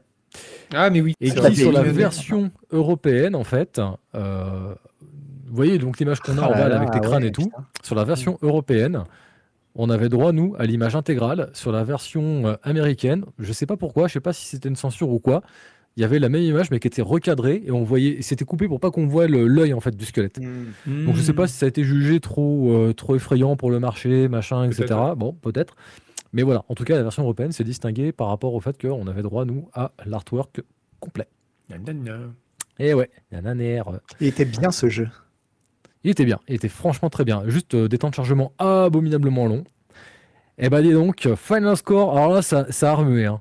Ça a remué. hein. Beaucoup de Ouais, monde a voté ouais. Gauntlet, et je pense que ceux qui étaient en tête, là, se sont, se sont crachés en dernière minute. Regardez ça. Contestant 391, donc, et bah écoute, identifie-toi auprès de nos modérateurs, euh, auprès de... On a qui dans le chat déjà? Rappelez-moi, crois qu'on a du vomi notamment. Ouais, et. Ouais, ouais. Voilà, donc tu peux, te- te- tu, tu- tu peux que- contacter un des deux et ils vont euh, se charger de, de- de prendre tes, tes coordonnées pour qu'on puisse t'envoyer On te Ton mug. la gueule. des félicitations. Beau petit mug avec des LED. Eh ben dis donc, quelle aventure. Alors, je suis étonné qu'il y ait autant de monde qui partent sur Gauntlet en fait. Pourquoi Gauntlet? Je sais pas, ça me paraissait naturel. Le- la, la- la charte de couleurs, le style graphique qui faisait un peu l'époque, euh, voilà. C'est vrai. C'est vrai. Mais donc c'est vrai que le Legacy of Kain, comme tu dis, vraiment, euh, ouais, très, très grand jeu. hein. Je- Ouais. j'ai- vraiment beaucoup accroché dessus Et, à euh, l'époque. Et les, les. Comment ça s'appelait ce qu'ils avaient fait après? Euh, Alors, va falloir être plus précis. Soul River. Ah Soul oui. River qui était dans l'univers de Mhm. Legacy of Kain. Ouais. C'était Pas du tout le même jeu, mais c'était très très sympa aussi quoi. Ah, Moi, j'ai j'ai dé- j'ai décroché en fait à partir de là justement. Je trouvais que dans Legacy of Kain, il y avait un côté un peu horreur gothique Ouais, euh, ouais, qui me parlait beaucoup. Dans Soul River, on partait plus dans le comics. Et c'est pas, du tout- pas du la même chose. hein. Il y a l'univers en commun, mais c'est Mm. vraiment pas du tout la même chose. Et effectivement, le premier, le premier c'était une sorte de, de Zelda-like, mais euh, horrifique. Ouais. Et, euh, et je me souviens qu'il y avait un son quand tu suçais le sang des. des- Oui. Ouais, ça faisait un son dégueulasse. Ah. C'était incroyable. Et je rappelle surtout, moi, le truc qui me faisait particulièrement chier sur ce jeu, par contre, son plus grand défaut, les temps de chargement qui étaient mais, d'une longueur abominable. Je me rappelle plus du Et juste même des fois pour rentrer dans une petite maison, hein. tu rentrais dans une petite maison où genre t'avais juste un petit écran pourri, tu te tapais un écran de chargement de 15-20 secondes quoi. Hmm. Donc des fois genre tu voulais entrer dans la maison, tu disais non je vais pas y aller parce que j'ai pas envie de, de me taper l'écran de chargement. Et apparemment sur la version euh, qui est vendue aujourd'hui là sur euh, euh, GOG, Steam, machin, tout ça, apparemment ils ont pas trop réussi à régler ce problème de temps de chargement puisque fou. Aux nouvelles que j'avais ça. eues en tout cas, peut-être que ça a changé depuis, mais tu sais donc quand tu as les versions émulées là tu peux déterminer le nombre de cycles processeur que tu donnes pour accélérer les temps de chargement, etc. Ah Et en fait, apparemment, si tu fais ça, bah, tu accélères les temps de chargement, mais tu accélères le jeu aussi. Ah oui, c'est mal Donc, du coup, euh, c'est c'est merdique. Mais en tout cas, oui, un remake, ce serait, ce serait chouette. ouais. Ouais, franchement, un, un remake euh, remis un peu au goût du jour là, de Legacy of Kain, vraiment, je serais très, très, très preneur. Eh bien, écoutez, avant de se quitter, la petite séquence de conclusion que vous commencez tous à connaître. Et toi, à quoi tu joues en ce moment Alors, surprise, Ah ailleurs, puisque tu es, es tout en de ma liste, Mais oui. bah, en fait, c'est pas un jeu auquel tu as joué, non. mais en fait, euh, bah, en tu le connais tellement que tu as l'impression d'y jouer en ce moment, tellement que tu en entends parler. Oui, et, euh, et tellement. Alors, je sais pas dans quelle mesure on peut parler. Euh, on peut Tant que tu pètes pas des. NDA, donc te Ah, donne, aucun détail. Donne aucun détail. Mais Voilà. on va, en, on va, on va en parler. Oui. Prochainement dans Canard PC, au long au large en travers. Et euh, c'est Diablo 4. Et c'est vrai que là, comme avec le, entre le déménagement et euh, Elon Musk, qui m'a quand même pas mal occupé ces derniers temps, j'ai pas eu trop le temps de jouer en dehors du boulot. Et si, il y a un jeu auquel je suis en train de jouer, mais il est sous NDA. Mais euh, sinon, non, le jeu sur lequel j'ai passé plus de temps et auquel j'ai passé, plus de temps à penser, surtout, c'est Diablo 4, qui est un jeu qui n'est pas sorti et qui vraiment, ben, on peut faire un teasing d'un du- d'un cadre PC à venir, on va faire un gros gros article justement sur tout ce qu'on sait sur le jeu, et il y a beaucoup beaucoup quand même de choses qui laissent entendre que ça va probablement être un jeu auquel je vais mettre 9 sur 10 pour me faire engueuler après. ouais. Mais c'est vrai qu'effectivement, il y, a- eu un tel bruit là en fait, parce que là, pour, l'anecdote, euh, il y a eu une, bêta euh, fermée qui a été lancée, euh, bien sûr avec des NDA, machin, etc. Et en fait, bah, toutes les infos sous NDA sont devenues publiques en fait. Tout a été déballé dans tous les sens, donc du coup, bah, euh, aujourd'hui, euh, si vous voulez euh, entendre parler de Diablo, en fait, euh, le- malgré le, le secret, en fait, ils ont tellement diffusé largement qu'au final, ça leur a échappé des doigts, et même si je pense Ouais. que c'était plus ou moins volontaire, sûr, ouais, je parce que là, ils ont annoncé qu'ils lançaient précommande le mois prochain. Clairement, le, le NDA, c'était plus une façon de dire et euh, ils espéraient que ça allait faire monter la sauce. Quoi. Ouais, je pense qu'ils ont- ils sont assez confiants euh, Oui. par rapport à ce qu'ils ont fait parce que les... il y a eu beaucoup de leaks, enfin, tout a leaké en fait. hein. Dès Ouais. le début, les gens ont tout balancé alors qu'il y avait écrit en gros ne leakez pas, tu vois. Mais, euh, mais les retours, mais les leaks étaient tous que dans leur grande majorité positifs en fait. Les gens étaient contents de ce qu'ils voyaient, donc c'est clair que pour eux c'est la meilleure pub qu'ils peuvent imaginer quoi. Ah, tu m'étonnes. Et toi, Malware? Donc en ce moment, tu joues à Persona 5 Royal. Ouais, Qu'est-ce donc? C'est alors Persona 5, c'est un, un jeu japonais hein, évidemment parce Ah bah ça, on se refait pas. Voilà. Euh, c'est un JRPG euh, qui est sorti il y a, je sais même pas, il y a combien de temps il est sorti, il y a quelques années, qui a pas pris une seule ride et surtout qui vient de ressortir sur Switch. D'accord. Et euh, je pense que la version Switch, c'est euh, la version que, que Dieu a voulu. quoi. C'est la manière parfaite pour y jouer parce que c'est un jeu qui est extrêmement, extrêmement long. Mhm. Euh, ça va prendre le, le- le scénario, enfin l'histoire complète, je crois que ça tourne autour de, de la centaine d'heures. quoi. Ouais. Et Ah, et c'est super agréable de pouvoir y jouer sur Switch. Il a été, euh, il a été porté euh, à la perfection. C'est donc la version royale, qui est une version Persona 5. Était, moi, j'avais joué à Persona 5 à l'époque. Mhm. Et là, c'est la version euh, royale, qui est donc une version améliorée. Ils ont ajouté des choses, mais ils ont aussi un petit peu amélioré euh, les certaines mécaniques pour que ce soit plus fluide. D'accord. Et, euh, et mon Dieu, mais quel jeu, quoi. Quel jeu, quel scénario, quel, euh, quel personnage. Surtout, c'est un jeu dont, dont tout le monde maintenant connaît euh, l'interface. euh, L'interface utilisateur, elle est devenue hyper connue parce qu'il y a un, un boulot énorme là-dessus. Mhm. Qu'est-ce qu'on fait dans le jeu? On joue des étudiants euh, qui vont découvrir des, un, un moyen de passer, euh, entre guillemets, dans la psyché des gens. Et euh, une fois qu'ils sont dans la psyché des gens, bah, c'est tout est c'est très très très inspiré de Jung et de Freud. Et donc euh, ils vont ils vont devenir des avatars eux-mêmes et essayer de, de de modifier un petit peu le comportement des gens, enfin plutôt de guérir les gens en, en entrant là-dedans. Et, et c'est un des meilleurs JRPG de tous les temps. hein, tout Il y a un truc qui me bluffe toujours avec les jeux que, que tu nous montres, c'est toujours des jeux japonais avec des flashs de couleurs dans tous les Ah sens, des, si, ouais. ouais. des, des trucs euh, voilà, complètement improbables, et tu nous en parles, euh, oui, car vous voyez, c'est très shakespearien dans la façon c'est toujours ça, les jeux. Ah, machin, mais- c'est- Ah, mais, ah, mais ouf. toujours, oui, mais c'est toujours ça les jeux. La, la plupart des jeux des JRPG, c'est c'est toujours ça. En tout cas, moi, ce que j'aime bien, c'est toujours inspiré de Jung, de Nietzsche, de Shakespeare, Hmm. Plus ou moins, plus ou moins bien fait. Là, en Plus ou l'occurrence, moins bien compris. oui, mais bah, par exemple pour Shakespeare, pour Tactics Ogre, c'est très bien compris. Là, Ouais. ce jeu-là, j'y joue pas parce que c'est inspiré de Jung. Je m'en fous. C'est juste pour vous expliquer que oui, on va être euh, à l'intérieur du cerveau des gens, etc. Mais c'est pas pour la profondeur. euh, c'est pas ça qui est intéressant. C'est juste que c'est un super bon jeu. Ouais. Mais Bon, après, moi, je note euh, pour, euh, pour plus tard, hein, euh, si on me demande, euh, tu sais, de temps en temps, on... enfin, je dis de temps en temps, mais en fait, euh, ça arrive une fois par an. On... une fois par an, on est contacté par euh, un, un studio ou un éditeur qui est content euh, de, de l'article qu'on a fait. Et vous savez, donc, les, les éditeurs, euh, notamment, ont tendance à faire ce qu'ils appellent des, des trailers accolades, dans lesquels, en fait, euh, voilà, une fois que le jeu est sorti, ils font un dernier trailer pour montrer au public, bah, voilà la réception critique. Et c'est là que vous voyez marqué. Euh, une, une pièce monumentale du jeu vidéo, machin, 9 sur 10, euh, tel site de tel, tel média, tel blabla, etc. Bon. Et nous, euh, allez savoir pourquoi, ils en ont rien à foutre, ils ne nous contactent jamais pour ça? Ouais. Mais du coup, je pense que si un jour on nous contacte, je, je- je reprendrai cette phrase, en fait, malware, euh, qui est, qui est très bien, qui sera de dire, euh, voilà, le, le- la, la version du jeu vidéo telle que Dieu l'a voulu. Ouais. Je pense que là, c'est. ça Ah, c'est la version de Persona 5 telle que je Oui, en voulu. plus. Du coup, j'ai peut-être les contacter pour Persona 5, leur dire, euh, voilà, vous voulez pas faire un, un trailer accolade avec Mais nous le, euh. Après, si jamais, parce que c'est un jeu qui va vous prendre énormément de temps, pour l'instant, si j'en ai un à vous conseiller, ce serait plutôt Tactics Ogre. Ouais. Oh, remarquez, non, ça dépend de vous. les, les deux font Regardez les 90 deux. heures, non euh. Regardez les deux, les deux sont des chefs-d'œuvre. Euh, Ok. allez-y. Moi, je me rappelle Eh ben, toujours écoute. à propos de citation. La faute, en fait, c'était un DLC de Arma, de Arma 2, qui Oh, avait putain, testé oui. Cannes. Ah et oui. ils avaient sorti une phrase complètement hors contexte sur la pub. Ouais. Et je sais plus ce que c'était. C'était. euh, Tellement bon qu'on en un truc comme ça. ça. Ouais. On aurait acheté- C'était même, c'était pire que ça. On aurait dit une pub pour du pain, quoi. Ouais, ouais. Pourquoi ils ont pris cette phrase? On jamais une, su. une- nouvelle recette euh, encore, encore meilleure, avec plus de goût. enfin, C'était incroyable. Ils n'avaient rien demandé. Alors, c'est un jeu avec des tanks. euh, ouais, ouais. Là, tu tournais le magazine, tu avais Canard PC, alors c'était tel truc qui disait oui, un niveau de simulation jamais atteint, euh, tel truc, euh, euh, un scénario euh, digne de Tom Clancy, bon, c'est pas forcément un compliment. Et, et tout d'un coup, du ça, t'as Canard PC, oh, tellement bon, on en mangerait, les gars C'était très très drôle. Incroyable. Surtout pour ce jeu-là, quoi. Ah ouais, ouais. Bon. Et donc, Et toi, Ken, sur quoi tu joues. Ah voilà, Malware. Je, je savais, Eh ben, j'attendais, j'attendais. Obligé, obligé. T'es Bah le seul à chaque fois à penser à moi, c'est merveilleux. Vraiment, vraiment, je te kiffe, je te kiffe. Et ben moi, à quoi je joue en ce moment? À quoi, à quoi je nique mes nuits là?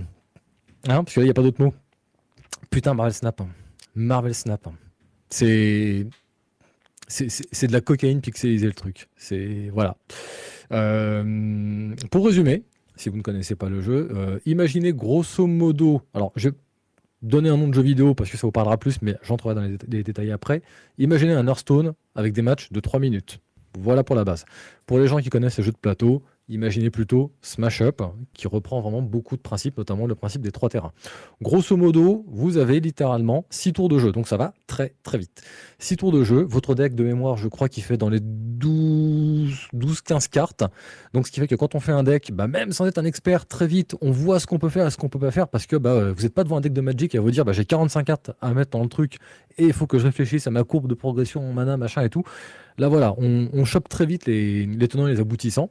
Et donc en fait, bah, à chaque tour, chaque joueur joue en même temps une carte sur un des trois lieux qui sont devant. Et bien sûr, chaque lieu apporte des bonus ou des malus et ils sont révélés au fur et à mesure. C'est-à-dire que quand vous commencez, le lieu de gauche est révélé. Au tour 2, on révèle le, lieu du milieu. Au tour 3, le euh, lieu qui est à droite est révélé. Mais donc on peut jouer en aveugle sur un lieu qui n'a pas encore été révélé. Et donc bien sûr, on pose nos cartes. Les cartes ont elles aussi des effets euh, divers et variés. Et à la fin, eh ben, on regarde en fait qui a marqué le plus de points sur au moins de lieux. C'est-à-dire que si par exemple tu as marqué 30 points sur un lieu et que j'en ai marqué 40, eh ben, je vais remporter la victoire sur ce lieu. Et donc le but étant de remporter au moins deux lieux sur trois pour gagner le match. Ça va très très vite. Il y a du fanservice dans tous les sens. Alors moi, Marvel, ça me parle pas plus que ça, mais le fait est qu'apparemment, il y a des gens qui disent « Ah, je reconnais tel illustrateur, machin, etc. » Les gens sont comme des fous. Je vais voir sur Reddit, ils font carrément des trades en mode « Ah, mais attendez, ce serait bien qu'on ait euh, des versions signature avec la signature de l'illustrateur pour ce dessin, machin, et. Enfin, bref. Et comme je vous dis, bah, surtout, le fait que ça dure 3 minutes, en fait, c'est diabolique. C'est diabolique parce que en fait, on a constamment la petite tentation de dire ah, Allez, je remets, euh, une. Et du coup, bah, on en met une, on en met une, on en une. Puis au bout d'un moment, on lève les yeux, on fait putain, ça fait deux heures et demie que j'y suis. Quoi. Donc c'est incroyable, incroyable, incroyable. Et il faut savoir, pour la petite anecdote, que euh, le jeu est développé par des anciens de Hearthstone, en fait. Mhm. Euh, c'est Ben Brod, euh, qui, il y a 3-4 ans de ça, est parti de chez Blizzard. Donc, c'était le game di- director de, de Hearthstone. Il est parti de chez Blizzard. Il a embarqué en passant quelques, quelques collaborateurs avec qui il s'entendait bien. Et euh, donc, à l'époque, ils ont dit voilà, bon, bah écoutez, on va faire un jeu de cartes euh, Marvel, on vous en dit pas plus, machin. Bon, ils ont fait ça en sous-marin. Et donc, euh, le jeu est apparu en bêta, là, il y a, y a je crois, 6 mois, 3-6 mois par là. Et la bêta a commencé à faire pas mal de bruit. Et aujourd'hui, quand on voit à quel point ça a l'air de bien marcher, ils ont enregistré, je crois, plus d'un million d'inscrits en, l'espace d'une semaine. vraiment, là, je crois qu'ils sont aujourd'hui, ils ont dépassé les 2 millions. Enfin, je m'en fais pas pour eux. Je m'en fais pas pour eux, à mon avis, là, le, cash flow euh, doit être là. Donc voilà, c'est ma petite pépite du moment et je pense que bah, je suis pas prêt de la lâcher. Ça a l'air très joli, je trouve. Les animations Ouais, ouais. sont. C'est Ils ont- il y a du budget. Ils ont ils ont pensé à tout, hein, vraiment. Ouais. C'est très satisfaisant. C'est-à-dire que quand tu utilises une carte, bah, chaque carte s'accompagne d'un effet visuel. En fait, quand tu la joues ou quand tu la déplaces sur le terrain, des trucs comme ça. Tu vois, on a vu, euh, voilà, Thor, tu fais apparaître, euh, t'as des éclairs qui apparaissent dans tous les sens. euh, tu, tu- tu utilises Krog, euh, qui, est, une espèce d'homme en pierre, bah, euh, quand il passe sur le terrain, tu as plein de cailloux qui volent et tout. Enfin, ils sont euh, vraiment éclatés. Puis bien sûr, tu imagines que pour chaque carte, en fait, au total, je crois qu'il y a 150 cartes aujourd'hui. Mais en fait, euh, chaque carte a, euh, je crois, en ce moment, 3, 4, 5 variantes possibles avec des illustrations alternatives. Donc, ce qui fait que euh, bah, après, tu as le côté un peu collectionneur. Tu as toujours envie de rejouer un peu et surtout que le jeu en plus est euh, quand même vraiment soft hein, avec les gens qui ne payent pas. Parce que si tu payes pas bah tu n'auras pas accès juste à du cosmétique en fait. C'est à dire que toutes les cartes toutes les cartes euh, sont, sont là. Tu vas les avoir en jouant gratuitement en fait et ce qui va se passer c'est que si tu payes bah tu auras des illustrations alternatives un peu à droite à gauche etc et il y a seulement le season pass qui lui par contre te donne euh, accès je crois un mois en avance ou deux mois en avance je sais plus à euh, une carte exclusive en fait donc c'est vraiment, euh, voilà, si tu payes pas, euh, t'as pas l'impression de, de te faire avoir et, et de pas arriver. à- Toi, c'est pas comme Ouais. Hearthstone par exemple, où quand le jeu, quand, euh, quand ils sortent un, nou- une nouvelle, un nouveau pack de cartes, tu sais que si tu crames pas au moins 100 euros, t'es pas dans la course, quoi. Ouais. Moi, le, le meilleur commentaire, c'est celui de. Qui est mis dans le chat? Euh, C'était ouais, c'était, euh, qui dit J'espère que ça permettra enfin à la licence Marvel d'être rentable. Je trouve ça très très drôle. Ah, c'est vrai que c'est bien une licence pour laquelle je m'en fais pas, putain, c'est bien. eux, hein. Bon, bah écoutez, il va être temps d'aller Bah, se poser ouais. un petit peu, parce qu'il se fait tard. Bah oui. Merci de m'avoir accompagné pour cette soirée. Merci à vous Bah, dans le chat. N'oubliez pas, si vous avez gagné votre mug, contactez les modérateurs euh, et modératrices qui vont se faire une joie de, bah, de noter votre adresse pour me la transmettre et qu'on puisse vous envoyer vos, vos lots. Euh, Chat, pourrais-tu me dire chez qui on part en raid, s'il te plaît? Bah, j'en ai aucune idée. Ok, et ben écoute, pendant ce temps-là, je vais continuer. Donc, euh, je vous rappelle, on a un Discord, un Twitter pour l'instant, parce qu'apparemment, Twitter, bientôt, euh, voilà, moi j'aime bien Twitter, mais dans 20-30 ans, il n'y en aura plus, comme on dit. 20-30 mois. Ouais, oui, dans Martin 30 plutôt. jours. ouais. Ouais, oui, même Oui, jour. Parce qu'il est en train de speedrunner, je crois, le, le crash Ah oui, de, oui. de Twitter, là, c'est c'est terrible. Non, je crois que là, il a dit qu'il arrêtait. Qu'il Oui, qu'il il arrête Twitter. J'en ai marre, on arrête. Non, Il il a dit- je crois qu'il a dit qu'il allait se retirer du truc et laisser la main à d'autres gens, en fait. Ah, T'as vu bah, ça où écoute. T'as vu ça où J'ai- vu passer ça aujourd'hui. Genre, Ah ouais euh, ça y est, il a cassé son jouet, ça l'amuse plus, quoi. Ah, Bah, bah, j'ai vu qu'il y a- non, j'ai vu au contraire qu'il y avait une note en interne où il disait que maintenant ça allait plus déconner et que si les gens n'étaient pas prêts à se donner à 200% à dormir au bureau, Oui. ils pouvaient déjà poser leur démission. Le- il disait que ça, il, il allait, il, il allait falloir adopter un. Il un fallait, devenir hardcore. hardcore. voilà. Ouais. Il fallait devenir Ouais. hardcore. Incroyable.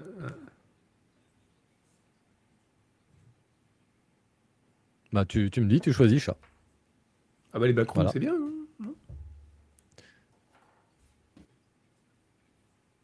Ok. Euh, donc voilà, donc euh, Discord, Twitter, forum. Je vous rappelle aussi que cette émission sera diffusée sur euh, tous les trucs de podcast habituels, hein, Spotify, Deezer, Apple Podcasts, etc. Normalement, chat, tu me confirmes Parce que moi j'ai noté lundi 20h, mais c'est peut-être beaucoup plus tôt maintenant. Vu qu'on a changé. Ah, Si j'ai dit que les backrooms étaient bien, 8, c'est parce que podcasts, parlait de, de ce qu'on pouvait aider après. Les podcasts atterrissent quand sur Spotify, Deezer, tout ça? Ah, euh, alors, euh, bon, merde.